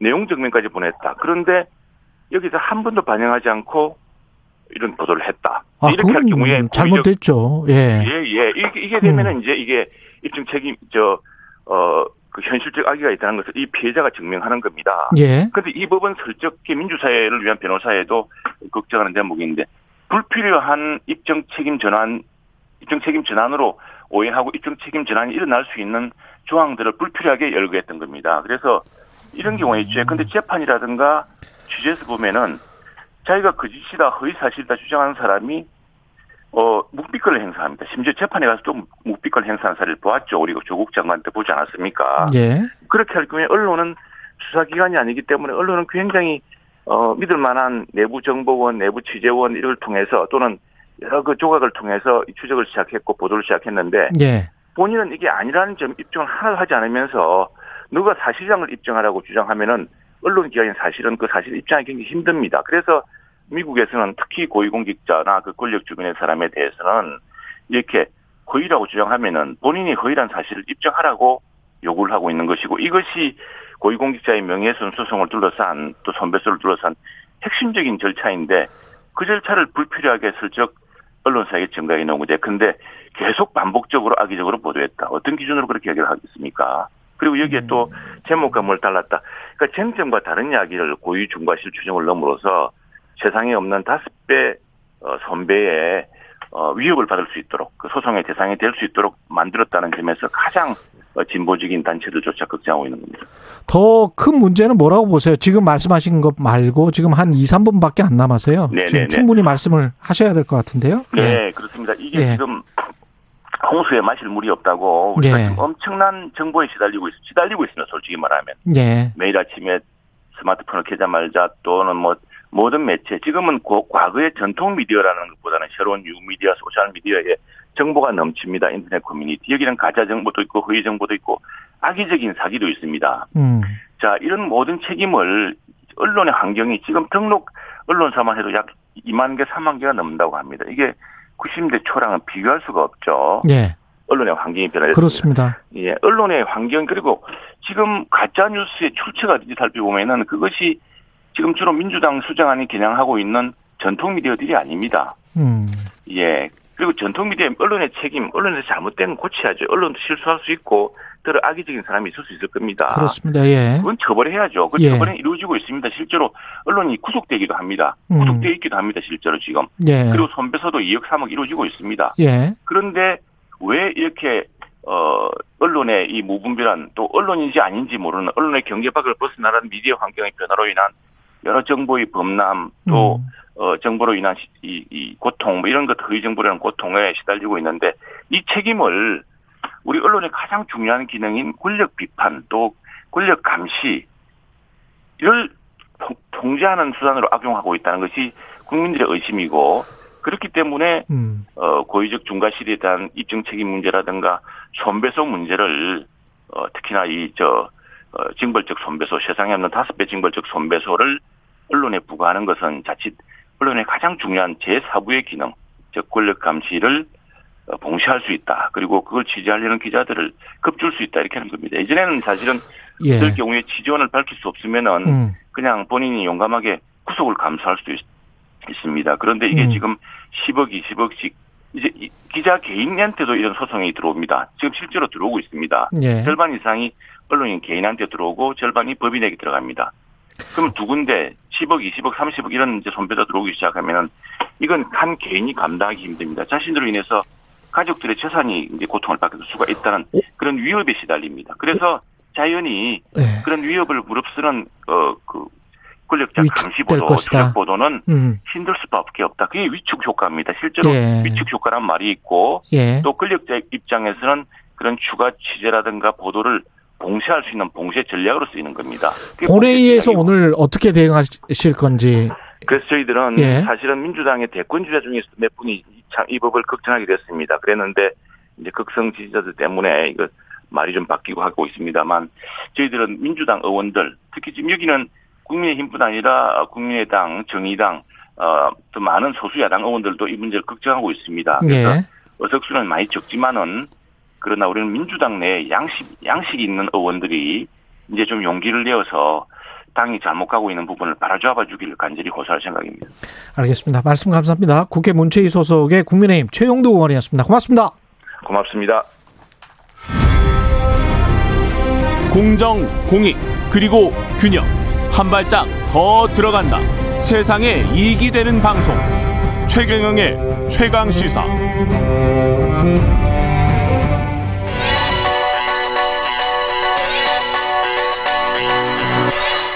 최강 시사 김한의 눈. 네, 김한의 눈 시작합니다. 한결의 김한 기자 나와 있습니다. 안녕하십니까? 네, 안녕하세요. 오늘은 여론조사 이야기입니까? 네, 그렇습니다. 음. 정치 신인이 높은 지지율을 바탕으로 출마한다. 이게 음. 지금 한국 정치 한 패턴으로 자리를 잡았는데요. 그랬죠. 네. 대선 출마 선언을 했던 다음 날인 6월 30일 윤석열 후보가 음. 그 국회 기자실에 들어서 이렇게 얘기를 했습니다. 그때 그 조사 아니었으면 내가 여기까지도 안 왔다. 이 무슨 얘기냐면 그때 그 조사가 여론조사예요? 그렇죠. 세계일보가 연초에 어, 윤석열 당시 이제 검찰총장을 놓고 처음으로 여론조사를 돌렸었습니다. 아, 세계일보가? 네네. 그때, 어, 윤석열 총장이, 어, 굉장히 유의미한 득표율을 기록하면 지지율을 기록하면서 대선 주자 윤석열이 만들어졌거든요. 그때는 검찰총장 시절이잖아요. 그렇죠. 현직 총장 시절인데 네. 사실 이 여론조사에 넣는다는 것 자체에서 총 파격이죠. 네, 파격적이었는데 그때 이제 말하자면 어, 대선 주자로서 윤석열이 경쟁력이 있다라는 이제 여론조사 수치가 확인이 됐던 거죠. 그걸 세계일보 기자한테 이야기한 거예요? 그렇죠. 부스에 들려서. 아. 네. 그 조사가 나를 재밌네. 여기까지 만들었다 이런 건데. 네, 당신들 신문사 여론조사 때문에 내가 여기까지 왔다 이런 네. 거네요. 네. 결국은. 그 윤석열을 늦차라고 한 기자가 누군지도 제가 아는데 실명을 밝히진 않겠습니다. 예. 그 이야. 이런 사람들이 많죠, 사실은. 많습니다. 그래서 이게 여러 가지 의미가 있는데요. 예. 한국 정치는 언제나 기성 정치에 대한 실망감에서 출발을 합니다. 예. 정치가 너무 후지다. 정치 너무 못한다. 음. 여기도 너무 별로다. 이렇기 때문에 대선과 같은 인물 경쟁력이 중요한 선거가 오면 언제나 참신한 인물의 기대 심리가 높아집니다. 그렇죠. 역대 대선들을 생각해 보시면 네. 모두 이런 후보들이 있었어요. 음. 대표적인 게 이제 반기문 전 유엔 사무총장. 그러니까 이분이 정치에서 어떤 경쟁력이 있는지 전혀 확인되지 않았는데 어, 반기문은 국제적으로 좀 유명한 사람이고 그렇죠. 국내 정치는 다 별로야. 그러니까 음. 반기문이 대통령 이 됐으면 좋겠다라고 하는 어, 열망이 있다라는 것이 지지율 로 이제 표현이 되면서 얼마나 멋져 유엔 사무총장이 대통령이야 뭐 그렇죠. 이러면 출마했다가 3주 만에 이제 예. 어, 소위 드랍을 했었죠. 예. 그리고 안철수 대표도 대표적입니다. 그랬죠. 안철수 대표도 이제 청년들 대상으로 한 강연을 다니고 했었는데 음. 여론조사를 해보니까 안철수 대표가 어 경쟁력이 있는 것 같아. 라고 해서 기억하시겠지만 서울시장 후보에 출마를 했다가 또 50%가 넘었었거든요. 예. 그러다가 이제 박원순, 고 박원순 시장한테 양보를 하면서 이제 그 이후에 새정치 라는 슬로건을 갖고 지금 10년 가까이 하고 있는데 여기서도 이제 알 수 있는 게 새정치는 그럼 뭐냐 10년 동안 진행되어 온. 이 부분에서 예. 이게 구체성보다는 어떤 슬로건으로 존재하는데 여론조사 지지율이 곧 음. 그 의제를 재입증하는 악순환이 되는 거죠. 예를 들면 안철수 후보에 대한 지지율이 살아 있으니까 지지율이 높으니까 새 정치야. 어, 새 정치에 대한 열망이 있다. 아. 뭐 이런 거죠. 근데 구체적으로 새 정치가 뭐야 근데라고 물으면 어 그거는 어 답변하기가 어려운 이런 상황인데 지금 대표적인 게 음. 어, 윤석열 후보 같은 경우도 마찬가지입니다. 윤석열 네. 후보의 경쟁력이라는 건 미래 음. 비전이나 정책 이런 건 사실 지금 언론들 사이에서 검증할 정책도 없다 이런 평가가 나오고 있거든요. 아예 정책이 없기 때문에 예. 검증할 정책이 없습니다. 근데 예. 여론 여전히 여론 조사를 하면 지지율 1위예요. 섭섭해합니다. 그러면 검증할 정책도 없다 그러면 탈원전이랄지 무슨 아, 뭐 몇 가지 부정식품이랄지 비전 몇, 몇 가지 있어요. 비전 발표를 하니까 오늘 예. 아마 비전이 나올 텐데요. 예. 그러니까 이런 식의 이제 경마 중계식 지지율 조사에만 관심이 쏠리다 보니까 예. 각 후보들이 어떤 정책을 갖고 있는지, 뭐 시대 정신은 뭔지, 사회적 가치는 뭔지, 뭐 이런 것들에 대해서는 어 보도할 그 공간이 남아있지 않게 되는 거죠. 너무 정치공학적으로만 생각을 하고 경마식, 지금 말씀하신 네. 경마식, 네. 아, 누가 될 것 같아. 근데 되고 나면 똑같은 그런 허무한 상황. 그렇죠. 그게 이제 반복적으로 일어나는 네. 것 같아요. 맞습니다. 그래서 예. 지금 이번 대선에서는 여론조사가 아예 가장 핵심적인 정치 플레이어 중에 하나입니다. 여론조사가 음. 어떤 문구를 넣느냐. 예. 그래서 어떤 식의 대비를 해서 어떤 주자에게 유리한 결과 상대적으로 해, 풀이하게 뭐 이런 걸 만들어내느냐 이게 지금 거의 대선 보도의 주를 이루고 있거든요. 예. 이게 어떤 현상이 바, 발생하냐면 여론조사 1위가 되면 밴드웨건 효과가 발생합니다. 그러니까 음. 아 저기 보수는 저기가 1등이니까 저기를 찍어 있구나. 아 뭐 민주당은 저기가 1등이니까 저기를 찍어 있구나. 이렇게 이제 대세를 따라가는 현상인데 이 밴드웨건 효과가 지금 여야 모두에서 그 후보자를 바치고 있는 핵심적인 어떤 정서라고도 풀이되고 있습니다. 예. 이게 근데 여론조사가 정확하기는 한 겁니까? 사실 지금 뭐 그 부분에 대한 의문이 굉장히 많은데요. 예. 뭐 최근에 뭐 44건의 여론조사를 분석을 해보니까 아. 수치들이 다 다르다는 거예요. 그렇죠. 그래서 뭐 이런 얘기를 많이 합니다. 이제 뭐 그 여론조사는 흐름이고 경향을 음. 봐야 된다. 근데 일반 이제 말하자면 시민이 어떻게 여론조사의 흐름과 경향을 다 따라잡습니까? 그때 그때 나온 숫자만 보는 거지. 그렇죠. 그래서 지금 전문가들이 얘기하는 건 ARS 크게 이제 두 가지로 나누는데 ARS 방식과 그 면접조사 방식이 좀 다르다라는 거예요. 결과가 음. 뭐냐면 그 고관 정치 고관여층의 의견이 많이 그 발이 그러니까 발현될 수밖에 없거든요. 여론조사에는 예. 거기서 ARS처럼 그냥 설명을 듣고 누르는 방식으로 임하는 사람들과 예. 면접조사에서 자세하게 설, 말, 말로 설명을 듣고 대답하는 거에 추세 차이가 좀 있다. 이게 이제 전문가들의 얘기고요. 예. 그또 한 가지는 이제 여론조사에는 그그 그 부분이 없습니다. 그러니까 투표를 하지 않을 사람들의 의견. 그러니까 예를 들면 대선 아, 투표가 100%가 되는 게 아니지 않습니까? 예. 그러니까 여론조사는 근데 어쨌든 답변을 들은 사람들의 분모를 100으로 잡지 않습니까? 그렇죠. 그렇기 때문에 투표를 포기하는 사람들의 의사가 반영되지 않기 때문에 어. 사실 이제 그 부분의 차이도 조금 유념해서 보실 필요는 있습니다. 60% 70% 높아봐야 그렇게 네. 투표를 하잖아요. 근데 ARS 이게 기계음이니까 네. 보통 우리가 무슨 카드 회사에 전화하는 경우가 아니라면 자기가 정말 이익이 있는 경우가 아니라면 네. ARS 들으면서 계속 뭘 누구가 좋으세요, 싫으세요 이거 눌러주는 사람은 별로 없는 것 같아요. 네, 사실은. 그래서 이제 응답률 같은 경우가 보통 이제 5% 내외인 경우, 네. 그러니까 95%는 끊어버린다는 거죠. 네. 그러니까 5% 내에는 뭐냐면 내가 이 조사에 적극적으로 응할 의지가 있는 사람들이 이제 답변을 하게 되는 건데, 음. 그래서 지금 이제 여론조사 기관들의 여론을 보면 전화 면접 조사에서는 이재명 후보가 좀 앞, 많이 앞서고요. 오차범위 밖으로 벗어난 조사들도 많이 있었고, 사람이 직접 직접 이야기하는 거. 네네. 예. ARS에서는 윤석열 후보가 좀 강세를 보이는 걸로 나타내는데 음. 이게 이제 뭘 의미하는 거냐 이거를 두고 이제 여론조사 전문가들이 많은 분석들이 하고 있는데 예. 어쨌든 이 부분에서 그 추세는 ARS 조사에서는 그 그러니까 윤석열 후보가 그리고 음. 전화 면접 조사에서는 이재명 후보가 좀 강세를 보이는 게 지금 이제 나오고 있는 여론조사에서 일관적인 좀 추이로 나타나고 있습니다. 그렇군요. 언론에서 사실 그 이렇게 추이를 쭉 한번 같이 이야기를 해주면 네. 여론조사 보도할 때마다 그러면 훨씬 더 도움이 되지 않을까 그런 생각도 드네요. 지금 네. 뭐 말씀 듣다 어쨌든 보니까. 지금 흐름을 네. 좀 보시는 게 중요할 것 같은데요. 그래서 뭐 음. 뭐이 얘기를 항상 이제 선거 때마다 드립니다. 당장의 수치가 아니라 예. 그 여론조사의 앞뒤 흐름이 어떤가. 예. 그래서 아까 이제 제가 그 자동응답 시스템에서는 윤석열 총장이 좀 앞선다고 했는데 시간이 예. 예 윤석열 총장의 추세는 약간 이제 떨어지는 추세고요. 음. 면접 조사에서 보면 이재명 지사도 좀 고점을 찍고 약간 하강하는 추세인데 음. 이 모든 여론조사들은 자세한 사항은 중앙선거 여론조사 심의위원회 어, 참조하시면 됩니다. 김한의 눈이었습니다. 고맙습니다. 네, 감사합니다.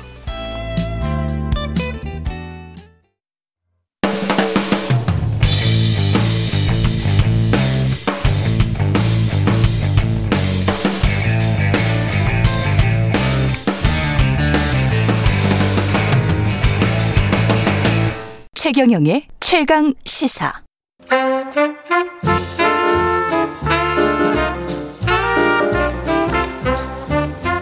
세상의 모든 뉴스를 탐구합니다. 김준일의 뉴스 탐구 생활. 네, 화제가 되는 이슈를 깊이 있게 파헤쳐보는 뉴스 탐구 생활. 세상 모든 것이 궁금한 남자 김준일 뉴스탑 대표 스튜디오에 나와 계십니다. 안녕하십니까? 예, 안녕하세요. 예, 오늘은 아프가니스탄 난민 수용론. 이거 뭐 저 잘못 건너면 아주 음. 감론을박이 심한 주제입니다. 난민은. 예. 아 그러니까 뭐 감론을박이 심한 심한 거는 당연한 거예요. 예. 어떻게 보면은 이게 뭐 아주 솔직히 말씀드리면은 음. 머리와 가슴이 따로 노는 분들이 많이 있다. 머리와 가슴이 따로 예, 머리로는 난민을 좀 받아들여야 되지 않겠느냐라고 생각하시는 분들도 있는데 가슴으로는 잘 이게 안 되는 분들도 있고 예. 물론 머리와 가슴이 일치하시는 분들도 있어요. 이, 머리로도 반대하고 가슴으로도 안 된다 하는 분들도 있고 예. 뭐 두 개 다 되시는 분들도 있고 이게 다 예. 복잡하게 섞여 있으니까 예. 저는 오늘 뭐 누가 옳다 그르다를 떠나서 음. 좀 팩트 중심으로, 팩트 중심으로. 예, 말씀드릴게 이제 난민 수용의 역사 그리고 뭐 난민에 대한 오해에 대한 팩트 체크 뭐 이를테면 음. 돈을 뭐 엄청 퍼주고 있다라든지 난민에게 뭐 이런 것들도 이 팩트 체크가 다 되어 있거든요. 아 그렇습니까? 예 예. 아 일단 아프가니스탄 난민 같은 경우에 음. 어떤 입장이죠, 정부가 지금? 지금 최근에 이제 주한미군 기지에 미국이 음. 주한미군 기지에 각자 이제 몇좀 어, 보낸다라고 예, 했다가 예. 그러다가 이제 어저께 언론 보도가 나왔는데 그거는 철회를 했다. 그건 아니다. 그러니까 정확하게는 일본하고 한국은 음. 지리적으로 너무 멀기 때문에 그렇게 어, 주한미군을 통해서 음. 보내는 기지에 보내는 거는 이제 철회를 하고 대신에 한국 정부가 예. 그 아프가니스탄 현지에서 한국 기업을 도운 아프간 그 난민들을 직접 음. 데려오는 방안을 서훈 국가안보실장도 얘기를 하고 예. 그리고 송영길 대표도 그 이제 언급을 하고 운을 띄웠고 먼저 예. 그리고 이제 어저께 박범계 아, 아, 법무부 장관도 인도적 어, 어 체류를 차, 인도적 체류라는 예. 게 있는데 음. 난민 지위를 주지는 않지만은 인도적으로 머물 수 있게 하는 거 이런 것들을 좀 검토하겠다라고 하니까 사실상 음. 한 400여 명 최소 400여 명 정도는 한국에 이제 곧 들어올 것이다 이렇게 봐야 될 것 같아요. 그분들은 한국 정부나 한국 기업들이랑 같이 일했던 분들. 그렇죠. 이제 우리 한국이 아프간에 음. 가서 재건 사업을 했잖아요. 그렇죠. 우리가 직접 뭐 이렇게 전쟁을 치거나 그러진 않았지만은 예. 근데 거기에서 이제 통역도 필요하고 뭐 음. 뭐 여러 가지 이제 같이 협조를 했던 분들이 있잖아요. 예. 그분들이 한 400명 정도 된다는 거예요. 저는 그거보다는 솔직히 더 될 것 같습니다. 더 될 것 같은데. 훨씬 나는데 어떻게 보면 굉장히 보수적으로 잡은 거예요. 예. 더 늘어날 가능성도 있습니다. 이게 400명이 픽스된 거나 확정된 건 아닌데 어쨌든 그분들을 이제 뭐 호해죠, 호해. 우리한테 도움을 줬는데 우리도 도움을 줘야 되는 거 아니냐 이제 그런 건데 이게 전략적으로도 아마 그런 것 같아요. 그러니까 음. 미국이 시켜가지고 미군 부대 주, 주둔 시켜서 한국에 있다라고 하면은 국민들이 반발이 좀 심한데 예. 를 들면은 한국에 도움 준 사람들인데 이 사람 정도는 우리나라가 해줘야 되는 거 아니야라고 했을 때 좀 더 사람들이 그래 음. 어쩔 수 없지 부드럽게 좀 받아들이는 효과가 있지 않았을까 그런 걸 노려서 좀 미국하고 한국하고 같이 움직이지 않았을까 그렇게 보여집니다. 게다가 그분들이 음. 그 계속 그 아프가니스탄에 있으면 탈레반에 의해서 어떻게 될지도 모르기 때문에 그렇죠. 예. 예. 탈레반이 굉장히 반 미가 강해서 음. 미국의 동맹국인 한국 정부나 한국 기업들에게 뭘 해줬다. 음. 뭐 그러면 어떻게 될 수도 있는 거 아닙니까? 그러니까 예. 뭐 다, 그러니까 이제 난민이 그렇죠. 이제 가능성이 지위를 받을 가능성이 있는 거고 어. 그리고 뭐 그분들이 얼마나 고급 정보를 알고 있는지 모르겠으나 그런 정보들이 또 새나갈 수도 있어요, 사실은. 그렇죠. 그러니까 어느 정도는 우리가 보호를 해줄 필요는 있다, 최소한에. 예. 예 그리고 그렇습니다. 나중에 이제 아프가니스탄 정부가 합법 정부가 들어서서 좀 잘 되면 음. 그분들과의 어떤 그 아프가니스탄 정부와의 어떤 브릿지 예. 교두보 역할을 또 이 할 수도 있겠죠. 그렇죠. 이 사람들이. 네. 그래서 네. 이미 탈레반 정부가 한국하고 어. 경제 협력하자라고 지금 요청이 들어온 상황이잖아요. 그렇죠. 그리고 네. 그쪽에 이제 히토류가 천조 원 정도 묻혀 있거든요. 그 반도체라든지 이제 네. 배터리 만드는데 굉장히 중요한 자원이고 그래서 음. 중국도 지금 눈독을 들이고 있어서 왕이 장관하고 지금 외교 외국 외교부 장관하고 만난 상황이고 그래서 어쨌든 실리를 추구하면서 좀 상황을 봐야 될 것 같아요. 네. 이제까지 한국에서 난민을 수용했었습니까? 어땠습니까? 그러니까 한국은 1992년에 2012년에 이제 난민 협약에 가입을 했고요. 예. 2012, 12년에 난민법을 음. 제정을 했습니다. 그래서 음. 2013년부터 이제 시행이 됐는데 아름아름 계속 들어왔어요. 근데 우리의 기억에 이제 남는 예. 뭔가 그 굵직한 사건들이 몇 개가 있었는데 예멘 예멘. 예, 그러니까 예. 그 전에 이제 예. 시리아 난민들이 시리아 시리아 난민들이 시리아 내전 때문에 이제 수백 명이 들어왔었어요. 예. 한 번에 들어온 건 아니고 이제 거기도 아름아름 있었고 원래 국내 체류하던 사람들이 아 나 못 돌아간다 이제 음. 그렇게 되면서 그분들이 난민 지위를 신청한 적이 있어서 2010년대 중반 14년 15년 이때 이게 한 번 논란이 됐었어요. 음. 그래서 그분들을 난민 인정을 안 해줘가지고 그리고 공항에서 투숙하고 막 이런 것들이 언론 보도에 그때, 그때 당시 나왔습니다. 예. 그리고 이제 우리가 좀 기억에 선명하게 남는 게 2018년에 예멘 난민. 그렇죠. 그 제주도가 그때 무비자 입국이었거든요. 예. 그래서 이제 말레이시아를 통해서 제주도로 가겠다라는 게 484명 정도가 들어왔었어요. 그래서 음. 이제 그때 이제 본격적으로 논쟁이 붙어가지고 있었는데 우리나라가 난민 인정률이 1%거든요.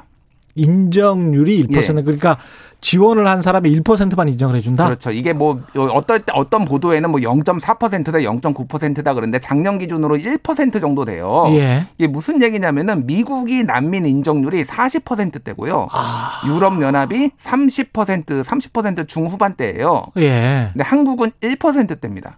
이거 왜 그러냐? 음. 왜 그러냐면은 일단 난민을 심사하는 분들이 음. 공무원이 한 40명밖에 안 돼요. 난민을 심사하는데 작년에 난민 예. 신청한 사람이 한 6,600명 정도 됐거든요. 아, 많네요. 예, 신청을 한 사람은 6,600명인데 거기에 1%면 6, 60명 정도? 예. 그 정도가 이제 인정이 된 거예요. 그러니까 다 그 6천 6천 명이 지원을 하면 미국에서는 이를테면은 한 3천 명, 2천 명에서 3천 명이 이제 난민 지위를 받아가지고 내국인이 우리, 되는 거죠. 그러니까 우리는 진짜 엄격하네요. 우리는 굉장히 엄격해서 사실은 국제사회에 한국만큼 이런 어, 정도의 그러니까 인권이 홈페이지에 나와 있는데요. 네. 난민을 받아들이는 나라 중에서 난민 음. 그 인정률이 139위라고 적혀 있더라고요. 인권이 홈페이지에. 그 언저리 네. 주변에 일본이 있지 않을까 그런 생각도 해봅니다. 일본하고 한국이 좀 이제 그렇죠. 뭐 특유의 혈통주의가 좀 강해가지고 비슷합니다. 예. 예. 비슷해요. 거의 예. 우위를 점하고 있지 않을까. 그래서 난민 예. 산이 뭐 이제 국민 세금을 난민한테 퍼주고 있다라고 했는데 작년에 음. 난민 정책 관련 예산이 24억 원이었어요. 우리 530조 원 중에 24억 원인데 이게 이제 그 심사하는 비용인 거예요. 그리고 이 사람들한테 특혜를 또 주는 것도 없고요. 난민 그 오면 어떻게 되는 거죠, 이 사람? 예, 오면은 이제 뭐 기본 사회 보장 기본법 이런 것들이 내국이랑 똑같이 적용이 되는 거죠. 예. 근데 난민 심사를 받으면서 걸리는 기간이 1년에서 길면 막 5년 이렇게 걸리는데요. 이 사람들한테 아무것도 지원 안 해줘요, 한국은. 정부는 아무것도 지원을 안 네, 해주고 알아서 살아 알아서 살아라예요. 아 그러면 그 동안에 자신의 신분은 난민 심사 중인 사람? 그러니까 난민 심사 중인 사람인데 인도적 예. 체류를 이제 아까 그 인도적 예, 체류자 인도적 체류. 그래서 이번에 아프가니스탄도 인도적 체류를 해준다라는 거잖아요. 예. 그게 1년이에요. 음. 1년이에요, 1년. 1년 안에 심사에 통과를 하면 계속 체류할 수 근데 있고. 근데 연장은 또 해주기도 합니다. 아, 상황에 따라서. 아. 근데 한국은 한마디로 얘기하면 난민은 안 받, 아, 난민을 우리는 인정은 안 하지만은 예. 그렇다고 다, 얘들을 다 쫓아내면은 죽을 수도 있으니까 욕먹기 싫으니까 인도적 체류에서 일단은 살아봐봐. 그냥 어. 야, 요 스탠스예요 지금 한국. 알아서 알아서 살아봐봐. 도와주는 시민 단체들은 좀 있었던 것 같긴 한데요. 그렇죠. 그러니까 예. 한국의 이거에 대해서 이제 굉장히 불만이 많죠. 음. 그래서 기억하실지 모르겠는데 그 예멘 난민이 484명이 들어왔거든요. 난민 그 부여 난민 인정된 사람이 몇 명인 줄 아십니까? 몇 명입니까? 두 명입니다. 에? 480여 명 들어왔는데 484명 중에 난민 예멘 난민 그때 제주도로 들어온 사람들 2명만 난민이 인정이 됐고요. 나머지는 그럼 다 갔어요? 412명은 인도적 체류 허가. 아, 인도적 체류 허가. 예, 412명. 그러니까 지금 그냥 어떻게 어떻게 살고 있는 거예요, 지금 야. 여기서. 그리고 56명은 난민 불인정해서 내보냈고요. 뭐 직권 종료도 14명 있고 뭐 그 런 상황이에요. 그러니까 짜다. 한국, 예. 매우 짜죠. 예, 예. 정말 짜다. 예. 그 유럽이나 다른 나라 그들이랑은 비교할 수가 없네요. 이 정도 그러니까 되면. 말씀드렸듯이 독일 같은 경우에는 아주 예. 적극적으로 많이 받아들였어요. 음. 근데 사실 이제 문제가 그러니까 좀 내국에 문제가 생기기도 합니다. 너무 많이 받아들이니까. 그렇죠. 100만 명, 200만 명 이렇게 되다 보면은 음. 뭐 문제가 되고요. 그래서 지금 아프가니스탄 같은 경우에는 기존에 지금 한 난민들이 난민이라고 하면 정확한 피난민입니다. 실향민. 그렇죠. 실향민이 그렇죠. 한 300만 명 정도 돼요. 350만 음. 명 되는데 이미 인도 아니 인도가 아니라 파키스탄에 140만 명이 가 있고요. 음. 지난 20년 동안 고향을 떠난 사람들이 예. 그리고 이란에 70만 명, 80만 명이 가 있어요. 음. 여기들은 더 이상 못 받겠다. 그러니까 니들도 좀 받아라 이제 이렇게 되고 있는 거예요. 근데 난민 지위를 또 인정하는 거는 또 다른 문제잖아요. 방금 말씀드렸듯이 그렇죠. 난민 지위를 인정한 아프가니스탄 난민 지위를 인정한 거는 미국이 제일 많습니다. 2만 8천 명. 음. 그러니까 미국은 우리도 할 만큼 했으니까 우방도 너희도 다 해. 이제 이런 스탠스인 거예요 지금. 이게 지금 우리나라 근데 그 국민들의 정서는 상당히 좀 배타적인 거는 맞습니다. 다른 특히 뭐 난민이랄지 또 종교에 관해서도 좀 그런 것 같고요. 소위 말해서 이제 무슬림 포비아 이런 게 음. 있죠. 그래서 제가 그 예멘 난민 들어왔을 때 각종 허위 정보들이 많이 돌았어요. 네. 예를 들면은 무슬림들이 들어와서 뭐 성폭행한다 뭐 이런 것들이 그런 이야기 많이 뭐 했었죠. 화, 그 사진 음. 같은 걸로 돌아다니고 그랬는데 그 사진들에 이제 여성들이 폭행당한 이렇게 거를 끼어 맞춘 거거든요. 제가 예. 16장을 추적을 했는데 그 중에서 무슬림하고 무슬림에게 폭 뭐 폭행당했다라고 돼 있지만 무슬림하고 관련된 건 두 건밖에 없었고 나머지는 음. 다 다른 거를 짜깁게 한 거예요. 뭐 이런 식으로 이제 공포를 좀 많이 조장하는 이런 허위 정보들이 많이 있죠. 그러니까 어, 그러니까 물론 이제 우려를 하시는 마음도 충분히 압니다. 사실은. 예. 예. 근데 저는 저도 이제 미국에서 한 4년 정도 살았는데 저도 외국인이고 음. 저도 많이 무시당하고 예. 저한테 원숭이 인형 막 던지고 아 원숭이 인형까지 그랬었어요? 아니, 스무 살짜리 제가 이제 마흔 살 정도였는데 스무 네. 살짜리가 저한테 꺼지라고 하면서 원숭이 인형 던지고 그러더라고요. 그런 건 이제 누구나 네. 누구나 다 이 난민이 될 수 있고 이단이 네. 될 수가 있어요. 좀 우리도 그런 거에 약간은 열어야 되고 지금 인구가 감소하고 있습니다. 이제 이민 받아야 되는데 이렇게 다들 외국인을 싫어하면은 음. 이게 인구 감소하고 경제력을 유지를 할 수 있을까? 이제 시험 때 오른 것 같아요, 한국이. 이게 일본 제가 아까 남은 이야기 드린 게 왜 그러냐면 짐 로저스가 이런 이야기 했어요. 일본 경제에 관해서 아이를 많이 낳거나 음. 난민을 많이 받아들이거나 아니면 가난해지는 수밖에 없는데 일본은 가난해지는 거를 선택했다. 이런 이야기를 했거든요. 그러니까 이 세 번째를 선택을 한 거예요. 가난해지는 음, 것. 음. 아이도 안 낳지. 그다음에 이민도 받아들이지 않지. 그러면 인구 생산력, 경제 성장률 관련해서 당신들의 스탠스는 가난해지는 것밖에 남은 게 없어. 이게 이제 세계적인 투자자의 입장이거든요. 음. 그래서 일본 경제를 바라보는 입장이고 우리는 사실은 기댈 곳은 통일하고 그러니까요. 그렇죠? 통일 대박론이 그래서 맨날 나오는 겁니다. 통일하고 그렇게 만약에 다른 민족이 음. 싫다면 음. 통일이라도 그 좀 잘 추진을 해봐야 되는데 그것도 또 상당히 좀 배타적인 측면들이 조금씩 나타나고 그렇죠. 있습니다. 예, 이미 예. 통일을 하지 말아야 된다. 20대 6명 중에 5명이 음. 통일할 필요 없다라고 뭐 얘기를 하고 있고 이제 그렇죠. 경쟁 관계적인 거죠. 그래서 뭐 통일을 반드시 해야 된다라는 걸 강요할 필요 없는데 음. 그, 그 난민을 반대하시는 분들의 논리도 이것도 있어요. 탈북민이 매년 천 명씩 들어온다. 우리는 이미 매년 천명씩 받고 있는 거다. 지금 3만 명이 넘어서고 4만 명으로 가고 있는데 그렇죠. 다른 나라 또 받아야 되냐. 이제 이런 음. 주장도 하시는데 그게 아주 일리가 없진 않거든요. 그런 그러네요. 부분도 있어요. 예, 네. 탈북민이 매년 천명 예, 천명 오백 명에서 천 명 정도 이렇게 들어온다고 합니다, 매년. 예.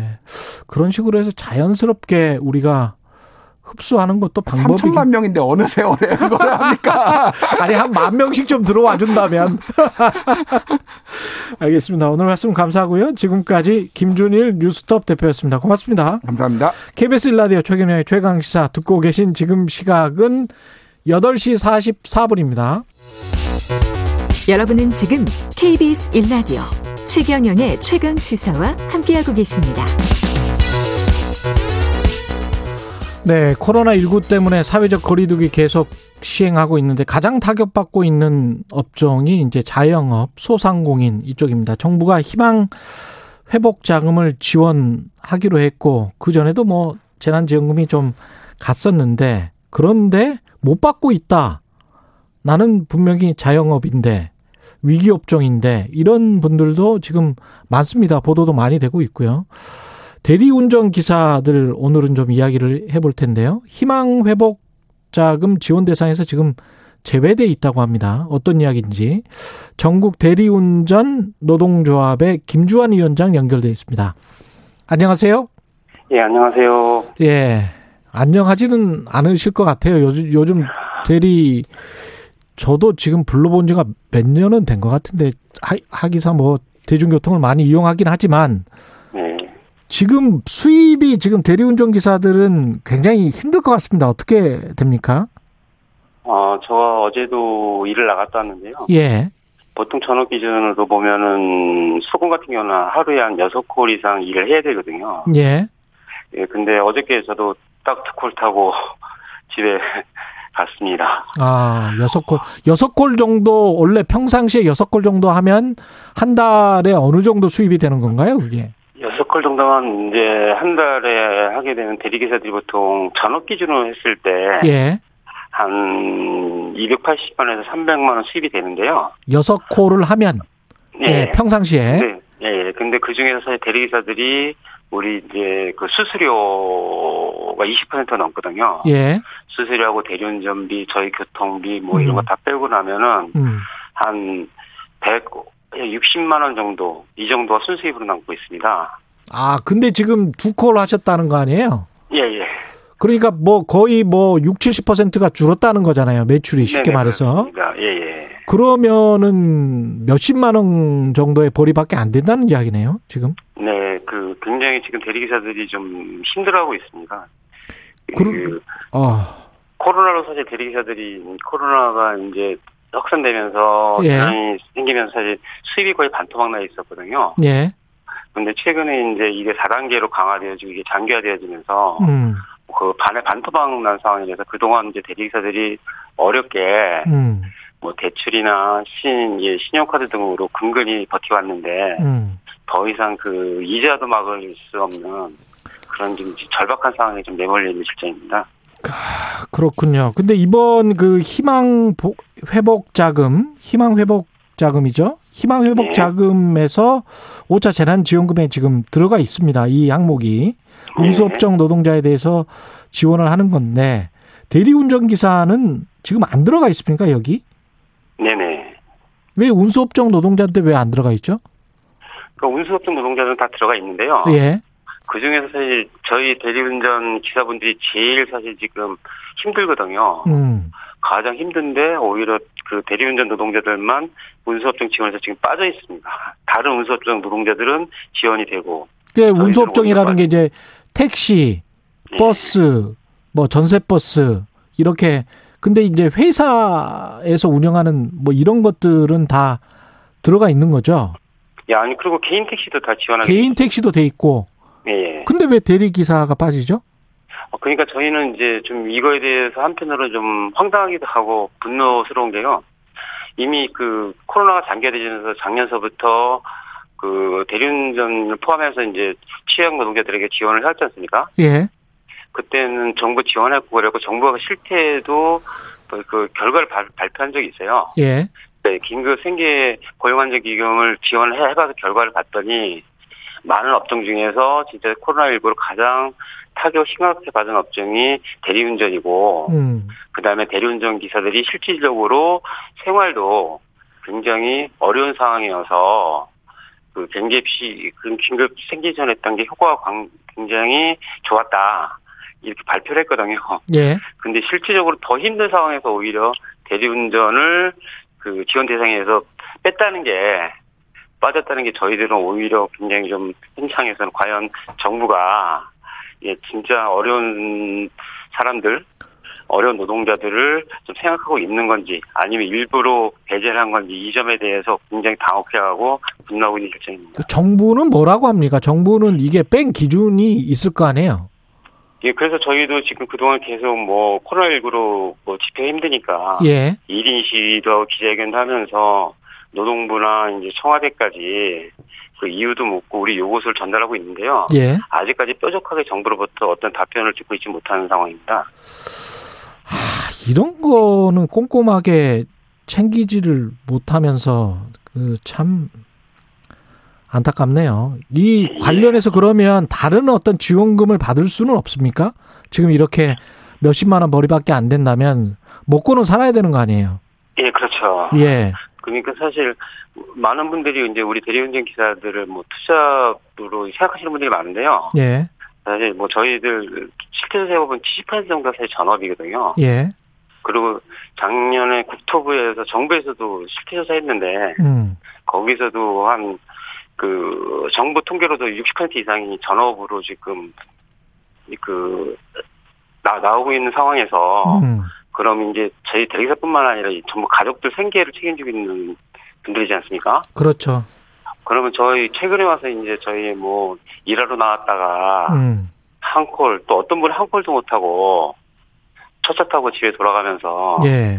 집에 식구들 뭐 애들 뭐 그 먹일 걱정 부모님 또 경험비 걱정하면서 너무 눈물 흘렸다는 얘기 들으면서 참 가슴이 먹먹하고 좀 힘든 상황이 있습니다. 예, 0334님, 문구점 꽃집, 동네 서점 다 재난지원금 안, 안 줍니다. 이거는 보도를 한 적이 있죠. 우리 언론에서.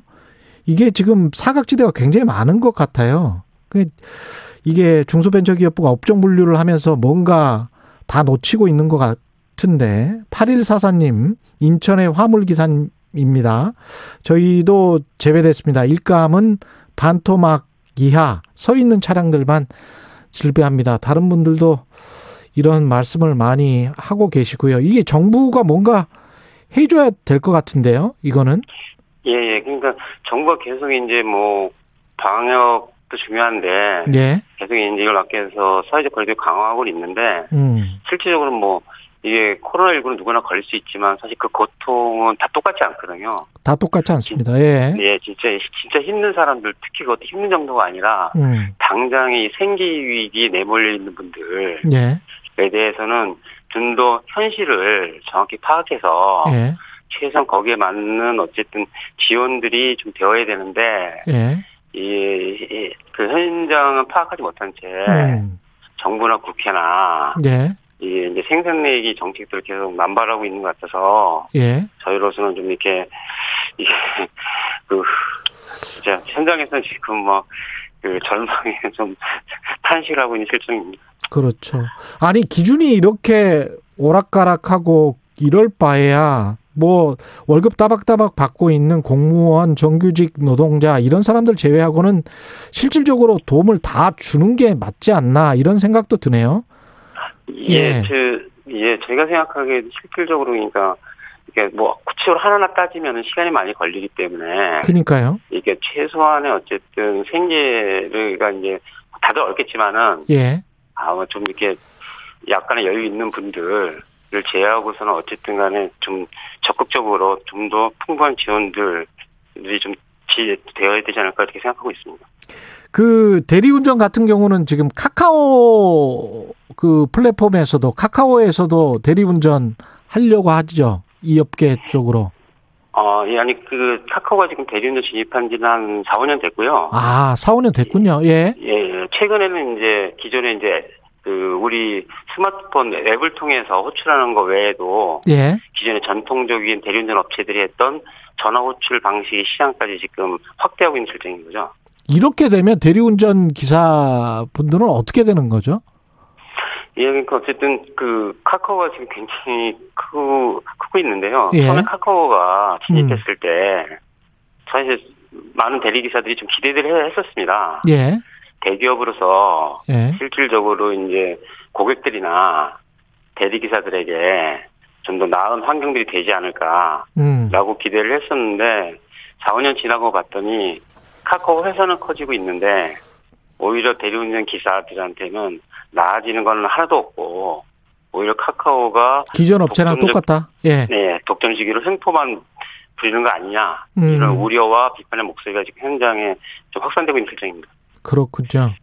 이 아까 그 지원금 관련해서는 정부에 누구랑 지금 접촉을 하는 건가요? 어떤 부처랑?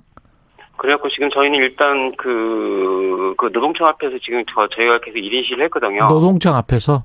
예. 예. 그래갖고 그 노동부 담당자 음. 면담도 하고 지금 노동부 장관 면담도 요구하고 있고 어쨌든 지금 실태를 노동부에는 전달했습니다. 예. 근데 아직까지 명확히 그것에 대해서 답변이 안 오고 있는 상황입니다. 그 노동부 근데 돈을 쥐고 있는 쪽은 이제 기획재정부 아니에요? 예. 예. 이 관련해서 네. 총괄하는 쪽도 그쪽이고. 예. 근데 일단 노동부가 예. 이게 소관이니까 자기들이 이렇게 힘드니까 음. 이렇게 이렇게 어쨌든 그 예산을 어쨌든 배정해야 된다. 음. 고려해서 해야 된다라고 안을 내야 되는데 이번에 그거를 좀 안 한 것 같아요. 참. 그러니까 실질적으로 책임져야 될 부서에서 손을 놓고 있던 상황이었던 거죠. 이래도 되는 건지 모르겠네요. 지금 2년 가까이 돼가는데 코로나19 때문에 네네. 분류도 제대로 안 해놓고 그 다음에 재난지원금은 아 다른 분들은 받으셨는데 이제 못 받으면 더 속상하잖아요. 사실은 그게. 예예 예, 그렇죠. 예. 이런 그 방송을 좀 듣고 정부에서 좀 시정을 했으면 좋겠습니다. 예. 예, 그래갖고 저희도 현장에서 너무 기사분이 이제 너무 힘들고 절박해서 예. 어쨌든 정부나 정치권에서 음. 이런 절박한 좀 현장의 목소리를 듣고 적극적으로 좀 이렇게 조치들을 알겠습니다. 취해 주셨으면 합니다. 네, 지금까지 전국 대리운전 노동조합의 김주환 위원장이었습니다. 고맙습니다. 네, 감사합니다. 네, 최경련의 최강시사 오늘은 여기까지입니다. 고맙습니다.